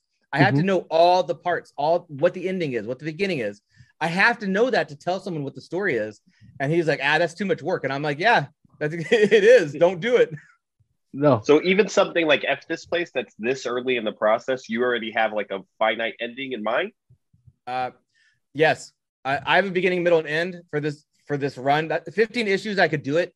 Uh, so like we're gonna do this arc. There's gonna be a second arc. Um, and the second arc wasn't a part of my original plan, but there are elements that that there are things that I became very interested in that I thought would be very compelling and different and would add to the framework of the story. Um, I could I could I could have done the story I wanted in 10 issues, but I think it would be rushed and weak. Um, but the thing that's I, the thing that's great about Rutherford Ranch is that whatever that ending I had, there's if this place is terrible. Like there's Mhm. room for it to it can, it can pivot in new ways. Um, I I can't imagine that uh, again. Knock on wood, fingers crossed. I can't imagine that Kyle Starks is going to get more than 15 issues um, in in modern age of comics. But you know, you never know. Like I hope that's the case. But yeah, I have. There's an end for sure uh, for this arc for this story, which would be three arcs in my in my mind, and could be more. That's the thing is like because it, I could throw in. Uh, uh, there's an evil trucker. I don't know. like you know what I mean. Like you, the thing is like something something can show up or uh, something can crawl out of the ground or something can come out of a portal. Like there's so much Yeah. room for me on this to do things, even outside. Um, I even with that three arcs, with that three arcs, like one of one of the things I established in one is like I I don't even touch on it enough to really pay it off. But um, yeah, that's not true. But I feel like it's very much a MacGuffin rather than like a fully fledged thing. Um, But yeah, I, I I can't. I like stories that have stakes, and I think to have stakes, you have to be they have to be finite in some way. And being aware of it being finite lets you set those stakes. Like if this if this only goes two arcs, I can kill all these characters. I can kill all of them. Yeah. Gabby can die. I mean, I can kill him anyway. But it's like the, the story is Gabby and Trudy's story, right? So mm-hmm. the thing about doing beginning, middle, end stories, which is everything I've done to date outside of Rick and Morty, which we did one and done. So even that's not true, is that the stakes are none of these characters have to live. They're not Spider-Man. They're not the Punisher. They're not an IP that someone's going to profit off of. It's this story that I'm selling, right? So if it makes the story better, like they can die. If it if it adds an emotional element or if it has some sort of value to the story, they could die. Uh, and I like telling stories that way. So to be like Gabby and Trudy are safe, like why would they be safe? Like there's not a TV show. Like it's not Yeah. a TV show called Gabby and Trudy Go to Hell or whatever. That's not the name of the book either. But so now I wish kind of. Damn it. Uh, That'd be kind of cool sequel, actually. Um, Maybe. but but yeah, so I yeah I have an end, and it's one of those things where that's also anxiety ridden because you're like, well, I hope I at least get to do the end, right? If, if they're Mhm. like, hey, we're not like sales are down, I'll be like, let me do the end. So if there's like, if like issue ten is like super rushed, it's like what, so much stuff happened here. It's unbelievable. Double well, sized. You know, I had to I had to I I was emotionally compelled to wrap it up. So No, and and I- something what you say definitely um I love it because there's you know like TV shows mentioned like uh like Lost essentially where they had no idea when it was going to end and they had all these secrets and all these things set up but they never knew when to pay them off because they never had an ending. Like they Yeah, didn't know they- what it was. Yeah. You know, so- they said from the beginning they could do 13 issues. I think 11 seasons or 13 seasons. Mhm. Um, Lo- Lost is interesting because Lost is definitely something I I want there to be aspects of that experience in this book, which is why is this happen? My thing. Yeah. So when I, when I when I like oh, there's why is why is this all this stuff just this one place, right? Like why are there ghosts and monsters and lights in the sky and like why is everything in this one place? the entire bag. Yeah, it's a it's a it's a it's a time bridge or whatever. What was it like? Some sort of like a magic boat steering wheel or something. I can't. Some remember. kind of Anyway, mist. I I stand by one. My joke is too bad there's only ever two seasons of Lost. Ha ha. ha. Um, but I I stand by. it. You know that was the moment where the that was I loved I, I adored I adored Lost the first three seasons. Um, Mhm. oh the dogs. That was a moment where the internet where as it is now like wildly out of control. It's all everyone suddenly speculating, right? People are trying to figure it out live for the creators to see, and this was kind of the first time. I, I and again, unpopular opinion. There's only two episodes, two seasons, so I can talk about the ending that never existed uh, as much as I want. And you guys, uh, and I'm saying the listeners don't need to at me, but I I think that they had a plan, and someone was like, "It's this," and they were like, "Shit, we have to change the plan." I believe that with my whole heart because those seasons after two are different. They you can Mhm. see them you can see them rotating away. Um, anyway, I it's funny you say Lost because I, I love that show and I want there to be a not just look at these awful things that which I said earlier, like not just these awful things are happening and more awful things are coming, but like why are these awful things happening? It's just sort of adds to the the environment and the tone of the series. I think if I can get that, if people are like, "What the hell," then it's really going to give more legs to it too than just what a great story with terrible things happening. No.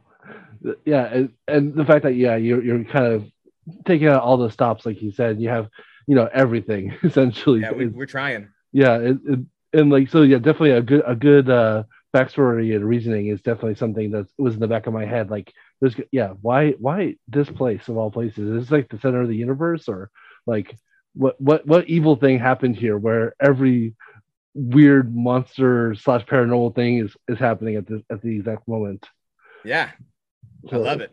It's pretty cool. I love it as well, actually. Um, Hey, and, and um, so I, I kind of already went over this a little bit, but like there is a definitely a cinematic feeling to your to your work. Um, and now, do you feel that in your in your work could become like TV or movie show, you know, movies or adapted to those medias? I mean, yeah, I- like, yeah. And in fact, I think you could do all of it with a really low budget prior to this one.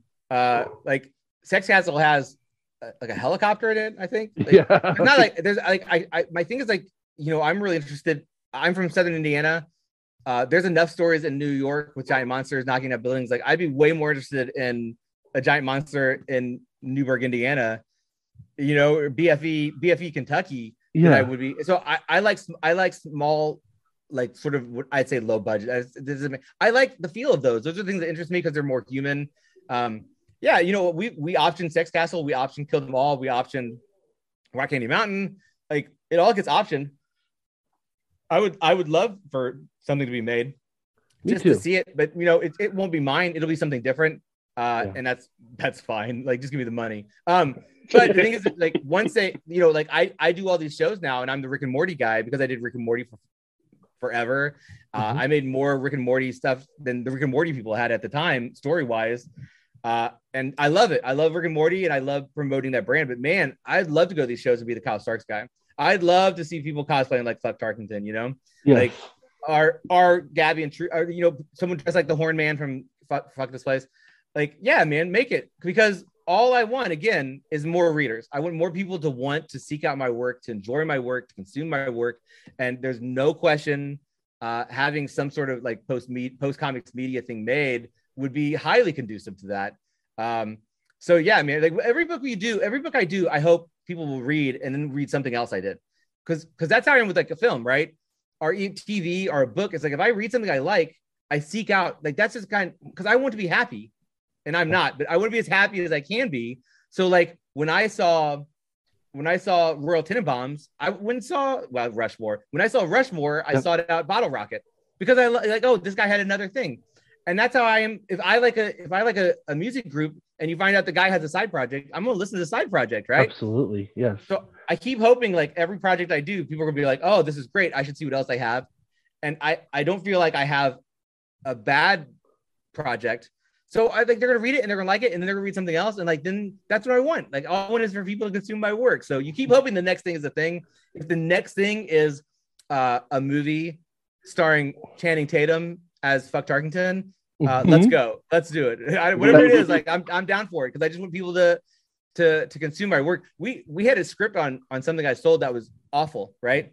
It Mhm. was so bad. And people said, this "Like, aren't you worried? Like, uh, like a Leave It Story Gentleman, or you know, name your name your not the great uh, uh, recreation Comic movie. uh, yeah, yeah.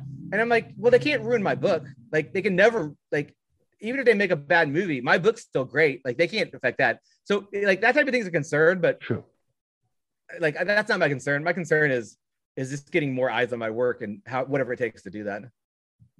Well, Uh, um, you're probably gonna get some uh, Horde Man uh, cosplayers because it's like both an evocative design, but also it seems like it's not that difficult to do. Well, we'll see when yeah, we get a full Fingers shot. crossed. I've I've never had anyone cosplay, and my my first character, my first big character, was just a guy with an eye patch and like a white button-up shirt, you know, mhm. with some nunchucks. Like like no one no one wants to. Yeah. Well, hopefully it'll One- happen. One day it'll happen, and I, I won't notice it's them. Wait, someone I did I did another interview earlier, and someone's like, "Oh man, I'll have to I'll have to I'm gonna cosplay as Terry Komodo from Six Sidekicks of Trigger Keaton," and I'm like, "Oh, that's the one. That's a good choice." But I was like, I don't know if I would even I don't know how long it would take for me to put two and two together because it's Mhm. never happened. So you're not even on the outlook for someone uh, to potentially be cosplaying when my characters again.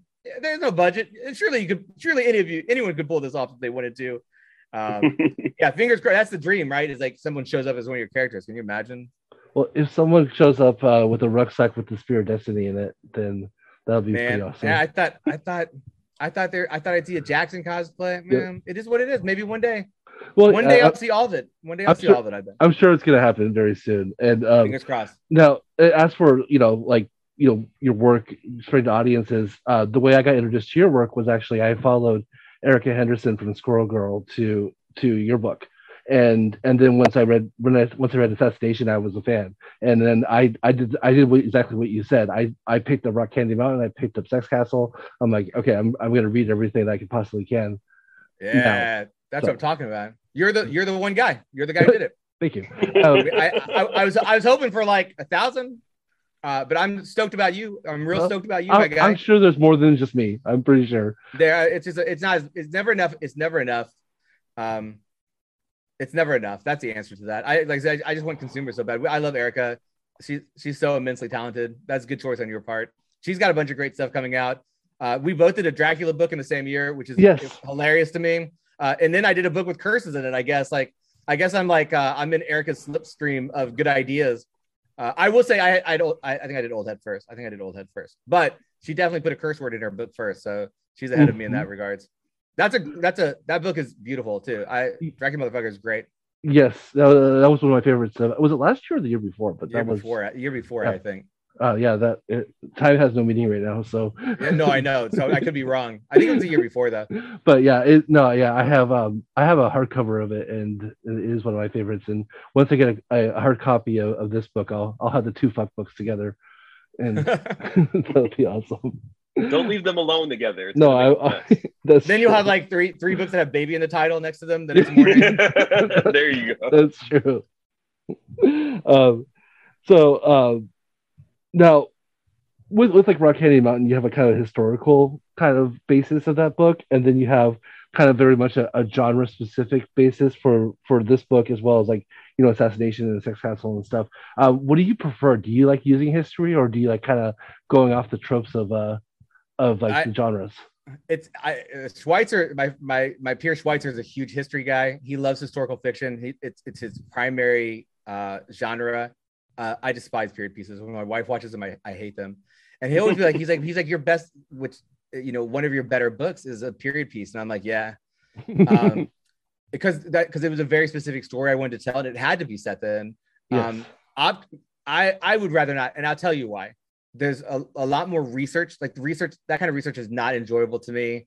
Um, drawing things that I don't know what they look like that I don't see regularly. Like, I mean, even if I would have set Rock Candy Mountain, which is about a, a hobo looking for Rock Candy Mountain, which is hobo heaven. Why is he doing it? He's being chased by the literal devil. There's kung fu fights constantly. Um, uh, I love that book. I, that that, that book and Sexcastle, I think, are my one A and one B. I think if people read either one of those books, they'll like anything I've done. Um, and I don't know how they couldn't like either one of those books.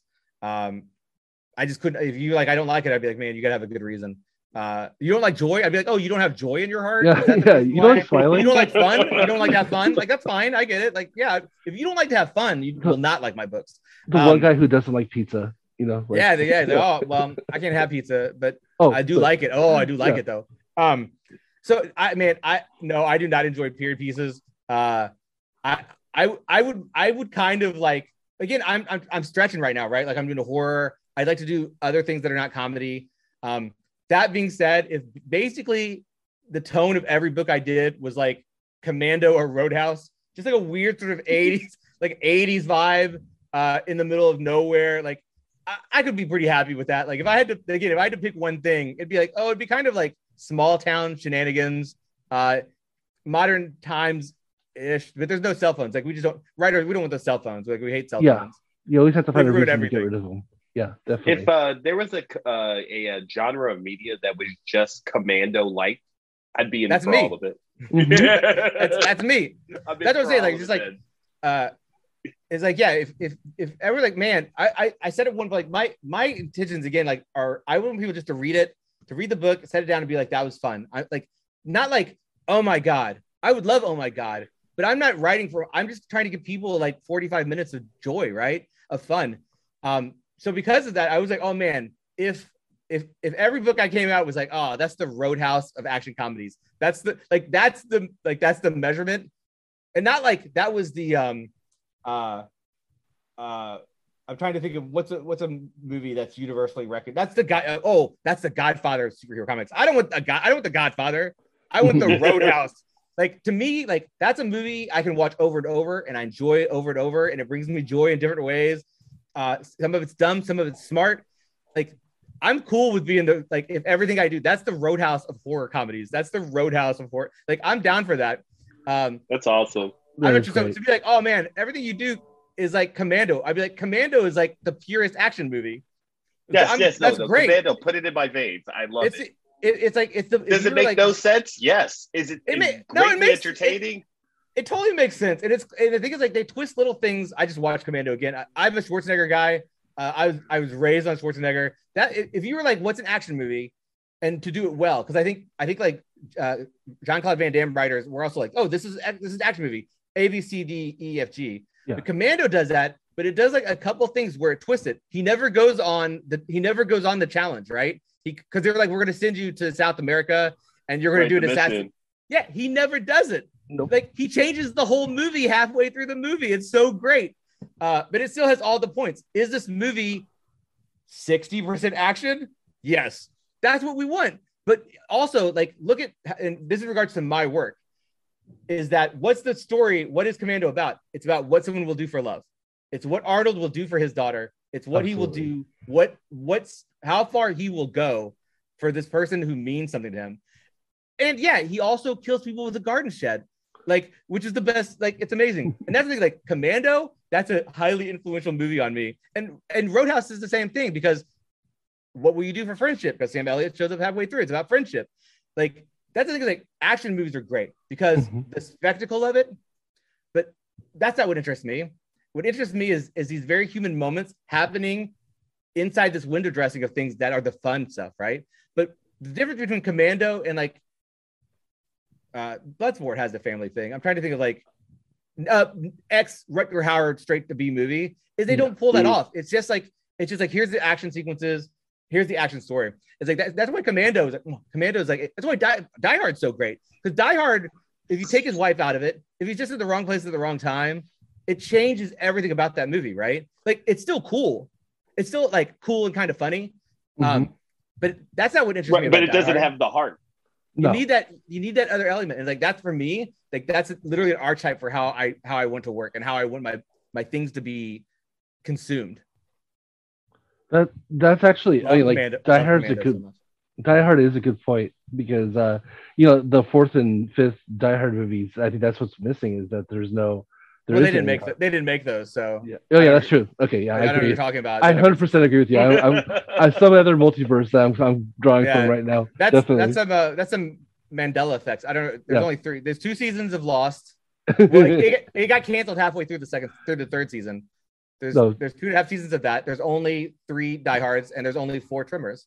That's the that's how it is. Nice. I keep hearing I keep hearing about other things. I keep hearing that's some Mandela effect. That's some Berenstein Bear stuff. I don't know about Yeah. that.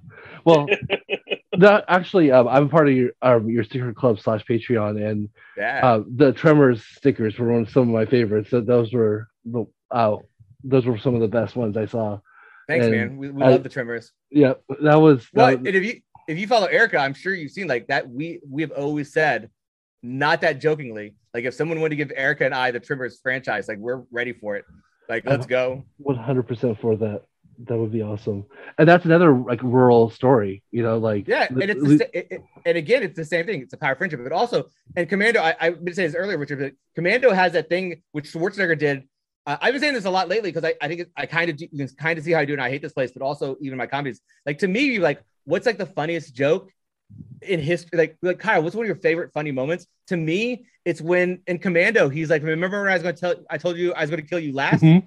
Like, and he's like, "I like." Like, to me, to me, that's so fucking funny. And it's in this middle of this movie where this guy's just killing everybody, right? Like Yes. that's the type of thing. Like that's that's so Die Hard does it a ton. That's what like that's what I want. I want all these sort of things to sort of like bounce off each other. And Tremors is another one. Tremors is a scary movie, but it's funnier than it is scary, right? Or it's maybe more action than it is funny. But like that opening, like the opening stuff to Tremors is very terrifying. And conceptually, like it's terrifying. That's scary stuff. And I love that. I love it when it's like it's this thing, but it's also this thing, but it's not scared to have uh it's not scared to take itself like a little less serious if it's funny and it's funny for a reason, like it's funny for value. Mhm. Uh, those are all things I love, man. Tremors, Tremors again, like like Yeah. what is sort of like the DNA of Kyle Starks, like what like Edgar Wright, Tremors, Schwarzenegger movies, because they always have those bad jokes that I love. Um, oh, I can sure I can go on, but you see, like all these, like, I like genre mashing, and I like uh, I like things that are that are willing to to sort of incorporate a lot of things, and they always are, but they're always about like what would you do for love? What would you do for friendship? I'm very much hoping that uh, Trudy or Gabby gets to fight a Green Beret, so they could just deliver that line. If, yeah. if, one, if one of them gets to say "let off some steam," Bennett, Let's And also so- and Steve- someone- it's just yeah that that that's the movie. Uh, when people were talking about Schwarzenegger's one-liners, that's that's the epitome of it right there. Is is Commando, and you know the I let him go. You know, and it's just it's, there's, There's so so many many. good lines. There's so much funny, parts. just funny nonsense in there. Yep, absolutely. Fantastic. John Uh, Matrix, by the way, is maybe like the best It- action hero name. Yes, That is um, my, my I was making my daughter watch Commando. My daughter's 14. Um, my dad, this, this is why I'm wrong, is my dad would watch anything. He did not care I was in the room. I saw things I should not have seen in terms of like bad, bad action movies. But I'm like, oh, I'm kind of like I'm trying to introduce my daughter, right? And so we watch it, and I'm like, I'm like, would you see what his name is? And very early on, they're like, they're like John Matrix. She's like, John Matrix is a great name. And I'm like, John John Matrix and Demolition Man. Demolition Man is John Spartan Yes. and Simon And Phoenix. Simon Phoenix, yes. Those are 3 Mhm. Those are the three most baller action names. At me, what's a better action name than one of those three? Like those are three baller action names.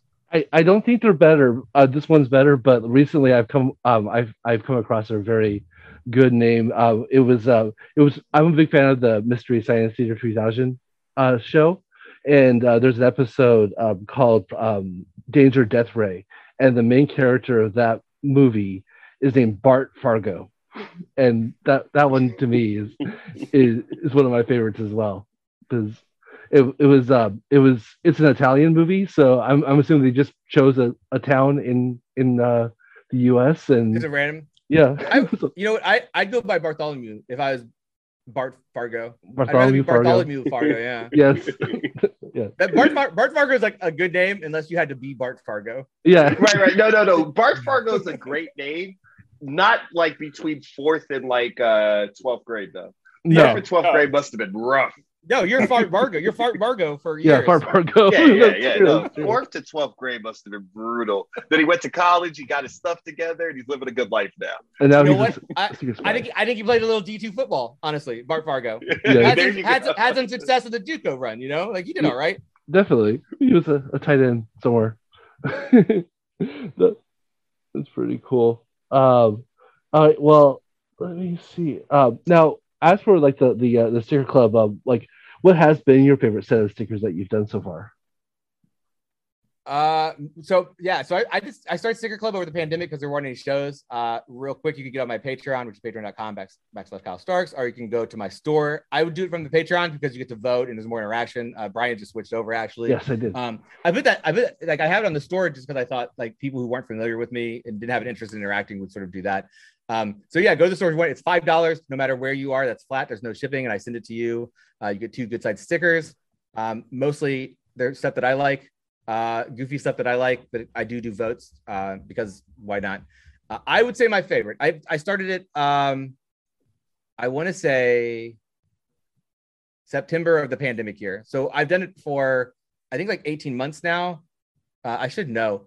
I would say my favorite is that a year in, we did it for a year and I did a Goonie set. I did the biggest Mhm. sticker I ever did, which was all the Goonies. And then I did another big sticker that was the Fratellis. That's my favorite. I love the Goonies. Um, and that's why I did it for the one year. That's my favorite. It's on my luggage. Um, I found I'm real. I, it's funny that I did stickers because I, I I'm, I'm the type of guy who doesn't want to put stickers on things. Um, I don't put them. I don't put them. I, I could do the water bottle if I was a water bottle guy, uh, or hydro flask or whatever they call it, like our coffee mug. But it's like I don't, and I'm not gonna put them on a computer because I'm very much like a an item purist. In case I resell it, which I've never resold anything, so I don't know why I'd feel that way. It was like I'm one of those guys who's like has stacks of stickers, right? Because like oh, Yeah. cool sticker. But I found on my luggage, amazing because then I can see it. I can see it's my luggage. It makes it so clear. So I have the Goonies on my. They're the only stickers I have. Um, I have the Goonies on my on my luggage. My wife had my Princess Bride stickers on her phone, which was very exciting to me. Um, but yeah, those are my favorites. Are they my best? My best is probably. Uh, I'd have to think about it. Uh, what sells? But like I did. Um, I did a non-sticker club run of Mr. Rogers and Bob Ross that is very popular. I think my dark side is very popular because he's Yes, big he and he looks great. Uh. But yeah, it's fun. Like it's a fun thing to do. I, I Patreon's great because uh, the busier the sticker club isn't great for Patreon because I love the interaction. I I try to do like hangouts where people watch me work on commissions. I try. I used to always try to do once a month. I'd get on and I'd talk about what's going on. Um, but it, the sticker is great because it gives such added value to it, and I really like being able to interact in some way. Uh, and it gives me it makes me have to draw once a month, no matter what, which is probably necessary. And Sign up for the- the Patreon. We're gonna be doing more once we get past May. I'm gonna be trying to do more online stuff. I will have a link for the Patreon in the uh, the notes for the show as well. Awesome. So Thank you. No, it's yeah, it's it's definitely one of my favorites. And, every month the uh, the brown envelope comes, and and I'm like, and like a lot of times uh, I'm not very very active on like social media and everything, so I don't know what's gonna be in It- there. It's And- a terrible surprise every time. Yeah, it, well, it, it's a great surprise. I I think the one there was only one time where I didn't I didn't get like what Taskmaster. Yep, that was it. yeah, I know, I, I know what it was. But it's like I'm just like, man, Taskmasters was another thing that mentally saved me during the pandemic. It's so much fun. You can watch it on YouTube. You watch the first six You- seasons on YouTube. well, It's you so had- charming. yeah, you it's so charming. it. It's so fun. Yeah, it's it's great. It's it, it's really like a really nice thing, and it, it's great. Taskmaster's is great. So yeah, I did. The thing is, like all of it's for me. At this point, the original plan with Sticker Club was I, I didn't want to bring these Rick and Morty issues out all the time. I was like, oh, if I had something else that was similarly priced that took up less space. Um, and I was like, oh, I'll do Sticker Club, and I would do superheroes, and then people would be like, oh, I want your Spider Man, and I want your Deadpool. But then the pandemic happened, and I was like, what if I just do Tremors and Terminator 2 and like a bunch of stuff that's very niche?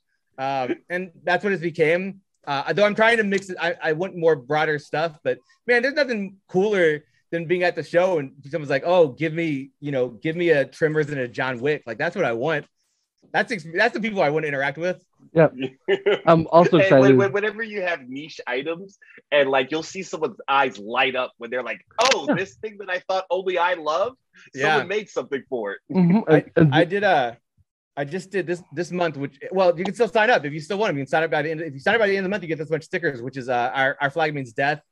And I really enjoyed that series. And someone's like, just brought you like you just watched it and enjoyed it. I'm like, yeah, man, the the the response to that is amazing. Like people are so excited and they're so happy to see like the thing they like. That's the best stuff. Mm-hmm. No, absolutely, and, and I was I'm very excited actually. I was about to say that was that uh, it's a period piece, but yeah, it still has it's something else besides being a period I didn't piece. I didn't make that. I didn't make that. yeah, It, Good, it though. is it is but it is it is I it is very rare that I enjoy a period piece. You know why? I'll tell you why. Because I'm always thinking about them going to the bathroom and how awful it is. That's a good Oy. point. I, Absolutely. like where where they go to the bathroom, what are they wiping with? It's bad, it's gross. Like I just don't like the idea. Like I don't want to think about a world where there's not like a hot shower yeah, and I tel- would- and and television. I guess. I have a bachelor's in history, and that was a question when someone brought up one time, uh, and that never never left me was, I wonder how they smell, and I'm Terrible. like, oh, geez, Oh, I, no, uh, I don't even want to know. Yeah, And even even even like the the royalty smelled terrible in a different way because they were trying to cover up how terrible they smelled. exactly. And there's all these weird can't do it. perfumes and stuff. Yeah. Yeah, Oh. It's, it's, it's just I think I read an anecdote back in the day that like when Charles Dickens first came to the US, he visited the White House and like people were just spitting on the floor. Like that was just it. common. Like people just spat on the floor indoors in the United States and he was like appalled because you know he was posh and from Britain. But like, yeah, no, it must have been a shit show, a cacophony of smells and Ugh, just grossness all the time. I don't like it. I don't like it. yeah, no, and uh, that's all I'm gonna think about for. I'm I'm I had three episodes to go in the season of Our Flag Means Death, and that's all I'm gonna think about now for the rest of the For- show. man, the escalation on that show. Um, I I, I don't want to change it up, but the, the escalation on that show is so incredible. Um, I I felt like the first two episodes of that se- that show were not very good, but I was like, ah, I love Taika. I'm gonna stick with it. Yeah, Um, and the escal the last three episodes, they each get better and better. Like I I don't want to like set standards for you in your mind, but the way that show escalates and the choices it makes are wild. It's Taika Waititi is another guy like who does a lot of different things that interest me, and he does it at such a high level. Um, I thought Peacemaker is the same way. The first two episodes is, is for me, it was like a, a year of great shows with two bad first episodes. Mhm. Uh, I thought the first two episodes of Righteous Gemstones for the second season weren't that good. I don't know what the deal is. After that, they're fired. They're so good. Peacemaker was amazing. Our flag means death is amazing. Uh, Righteous Gemstones ended up being pretty great too. it, it must be a pandemic thing. Maybe they have to get you know. It just it takes a little more to get the uh, the motor running. You know to to really get some good. It, you know, Good it, it feels like um, it feels like double pilots. Like there's like they made two pilots for the show. You know what I mean? that. That's what I it feels like totally to me. See that. And I, I don't know what the case is because I think also with our flag means death, especially, you can see they're doing a, a, the burn intentionally. So by the time you're in, you're like, oh, they, they just took their time getting here to the end. But it's like, what a that's so again, if you get past the first two episodes, if you didn't enjoy them, the third one's it Mhm. starts rolling, man. It's a good show. You're you have so much good stuff. I, Uh, I'm I excited. don't, I don't know how I don't know how you're not going to watch all three in a row, honestly. Uh, that's how probably what I'm going to do is is uh, just sit down and w- watch all three because Yeah, Yeah, send me a note. I- send me a note afterwards and tell me how good it was. It'll blow you away. we'll absolutely do that. Definitely, that is pretty cool. Uh, yeah, the Oh, only. my- Re- oh, sorry. Go ahead. No, no, go ahead, Brian. Oh, I was just saying the only reason why I didn't finish it was because I was taking my nephew to go see um, everything everywhere all at once, and um, and that was a great movie by the way. I recommend that if you want to talk about genre like changing movies. that, Yeah. that that was an absolutely weird, fantastic movie. But on um, my list for sure. it's um, but but yeah, that was the only reason was because I uh, I looked at the time and I'm like, can I squeeze in one more episode? No, we're gonna be late for the movie. We have to go. So so yeah, that. But yeah, I'm definitely gonna be watching those soon. So Awesome. What were you gonna say, Richard? No, no, I was just gonna ask how. I mean, you were lamenting earlier just with the pandemic, you weren't able to go to shows. Have you been back to shows yet? Now that things are starting to open up and start up again. I've done uh, I've done a couple shows. The last show I did is the one where I got so sick that I gave myself Oh. Bell's palsy. So Oh, uh, I, I actually I actually am going to Planet Comic Con next week uh, in Kansas City, uh, the twenty whatever the twenty second through whatever. Um, uh, and I've never been to Kansas City, and that's a good com- that's a good comic town. So I'm super stoked about that. So I'm doing them again. Um, it's sign up time for like C2E2 and New York Comic Con, and I'm very hesitant.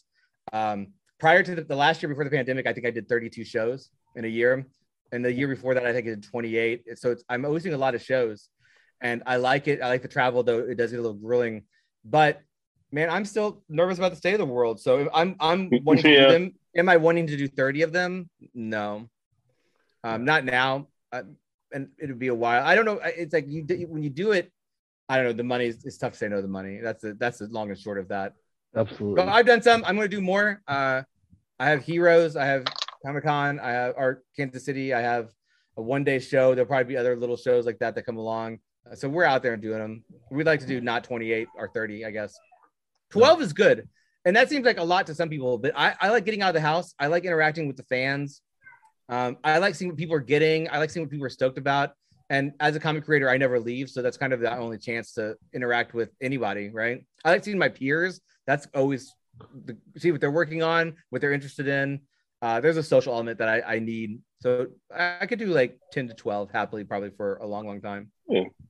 Abs- That sounds cool though. That, I would love that. That sounds like a lot of fun. And yeah, I mean, even just as a fan, like uh, I was, I grew up in San Diego, so it was it was Comic Con and um and it was the late '90s, early 2000s when I was going every year. And even as a fan, it was you know that's when you just that's the only time you would see friends. You know, like you know they they would be Mhm. coming in, or if they were creators, then like you know that was the that was when you saw them and got to interact with them. And so that yeah there's definitely that i think that's my favorite part of going to conventions is the social element just to see see the people that you like For sure. Absolutely. Well you you do have something great to to promote for those future shows uh with, with fuck this place. And um now the, the so the final order cutoff is um this monday april 25th so please if if it sounds like interesting definitely uh talk to your local comic book shop and see if you can get a copy of it. And get the uh, get the dirty copy. Get the uh the Get that dirty copy. name. yes please. Uh but and anything else uh before we uh we, we uh, call an interview Yeah, no, you follow me on social media. I'm at the Kyle Starks on most everything. I have my Patreon, which we talked about. You said there'll be links in the shows. Uh, pre-orders are real important. I'm sure everyone you guys have talked to have said the same thing. Uh, they help retailers as much as they help me and the publishers.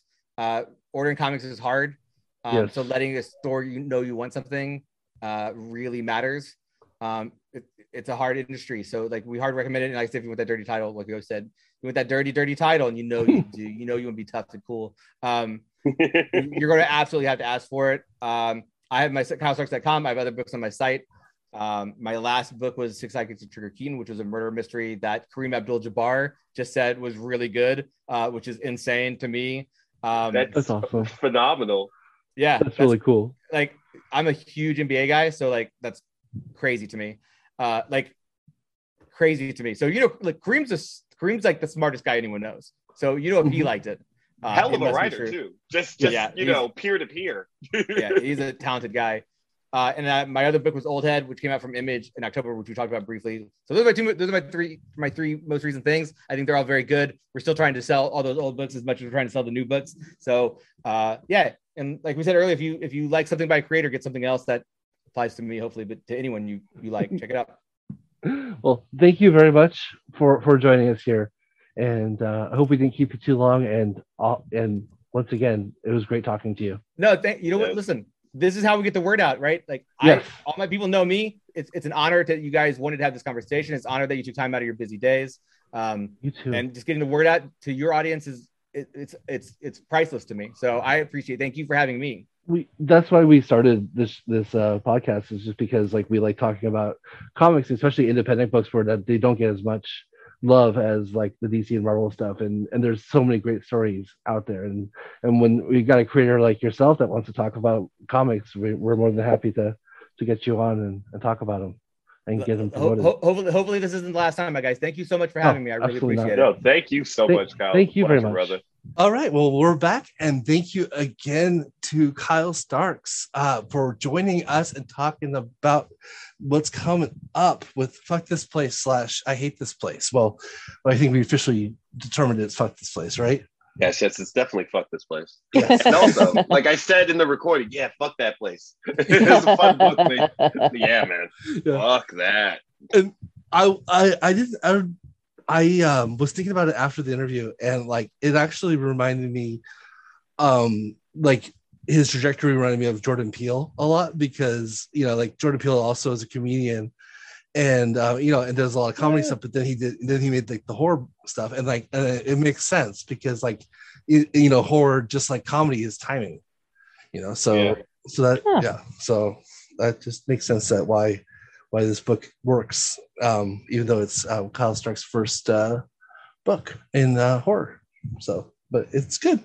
So hope you all liked it. I Uh, the interview. I know it's kind of long, but it was a fun interview, and it, Yeah, thanks again to Kyle. He was a Yeah. delight. Yeah. it was and awesome. very candid too.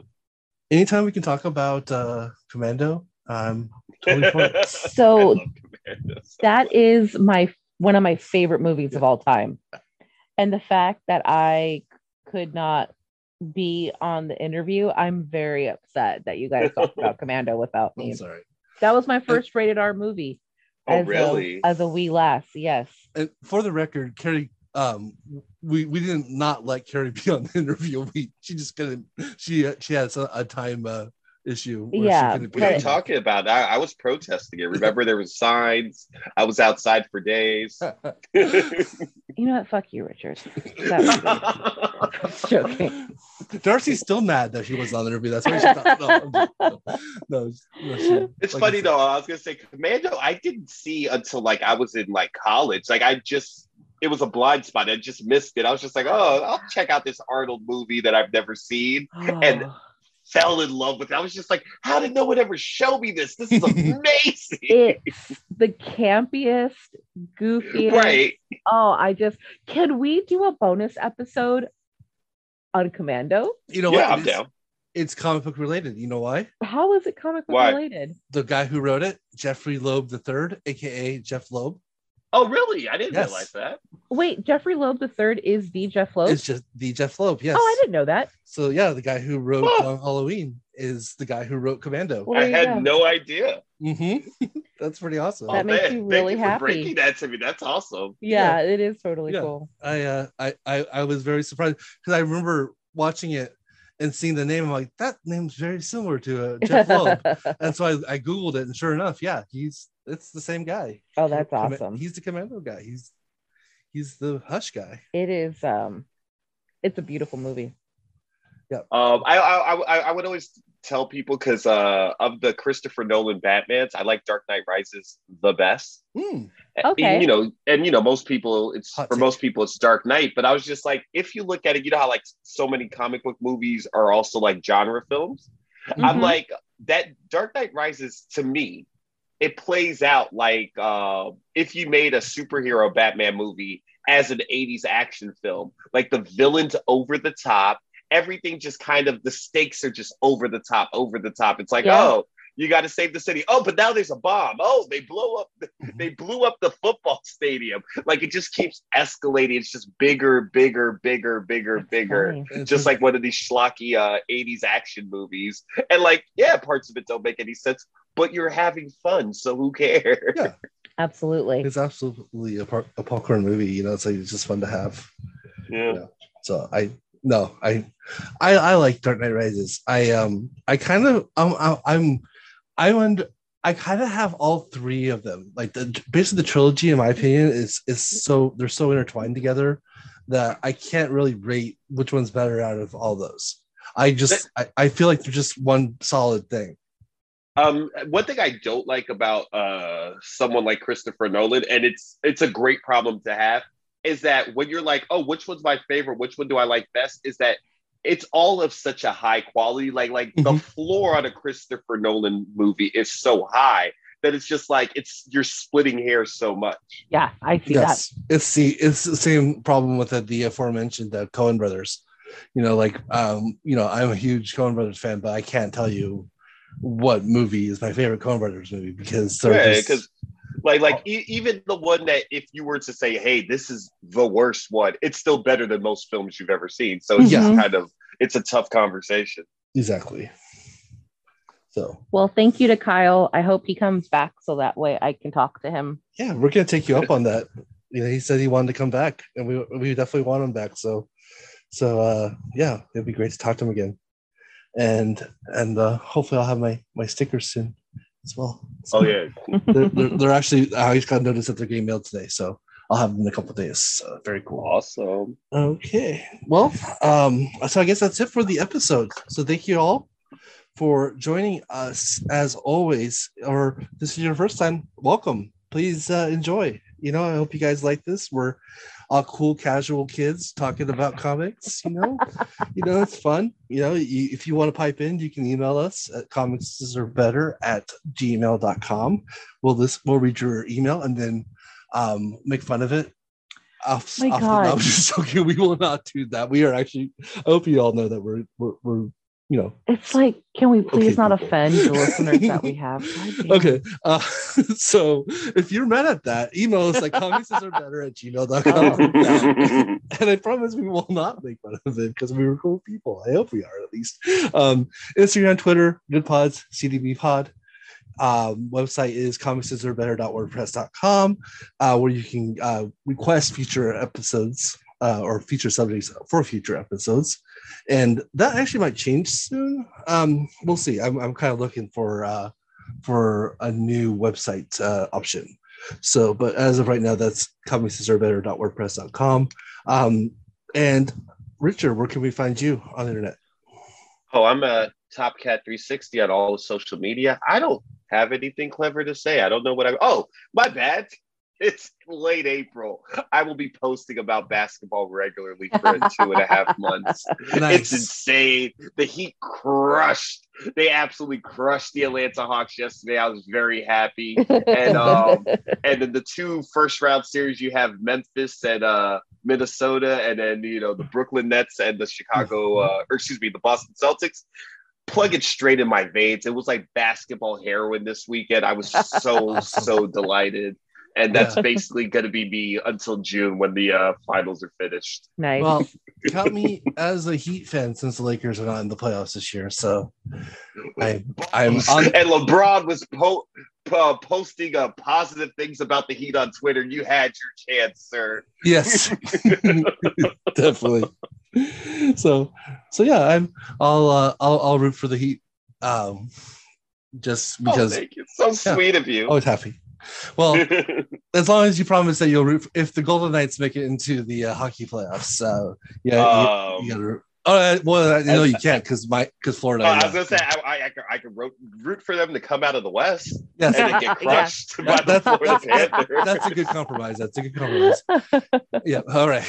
um, Carrie, um, I know. Um, do you want to? Do you have a a? Uh, so I don't have a, a specific um, charity to highlight this episode, uh, but any if you have a couple of bucks, throw it towards your local um, animal shelters. Right now, a- animal shelters across the country are hitting record highs. Um, people are dumping their COVID dogs and their COVID cats and their COVID bunnies. So just you know, if it doesn't need to be a huge donation or volunteer, whatever you can. It's just, or if you can don't have any of that, but you have time to foster or adopt an animal, that's also really like highly favorable. A lot of the shelters um have to double up right now, which is a horrible thing to do to an animal. Um, it's just that they, they're running out of space. So, you know, anything you can do if you feel like it, um, if you're an animal lover like us, then, you know, just donate to any local charities that you have that involve uh, taking care of pups because I'm staring at my dog and he's very happy. And if I could, I would adopt 17 more dogs, but you know, my parents have a one dog threshold. So there we go. Plus, my dog has a one dog threshold. Yeah, he I- would I- he would not be happy Yeah. with other animals. I ask him all the time, "Do you want a little brother or sister?" And he literally understands that, and he just gives me a death stare. And I'm like, "Okay, you don't. Never mind." Don't worry, we, we won't do it. Yeah. All right. Well, I'm. Well, Darcy actually is um, comics underscore serial on Twitter, and it's comics and serial.wordpress.com is her website.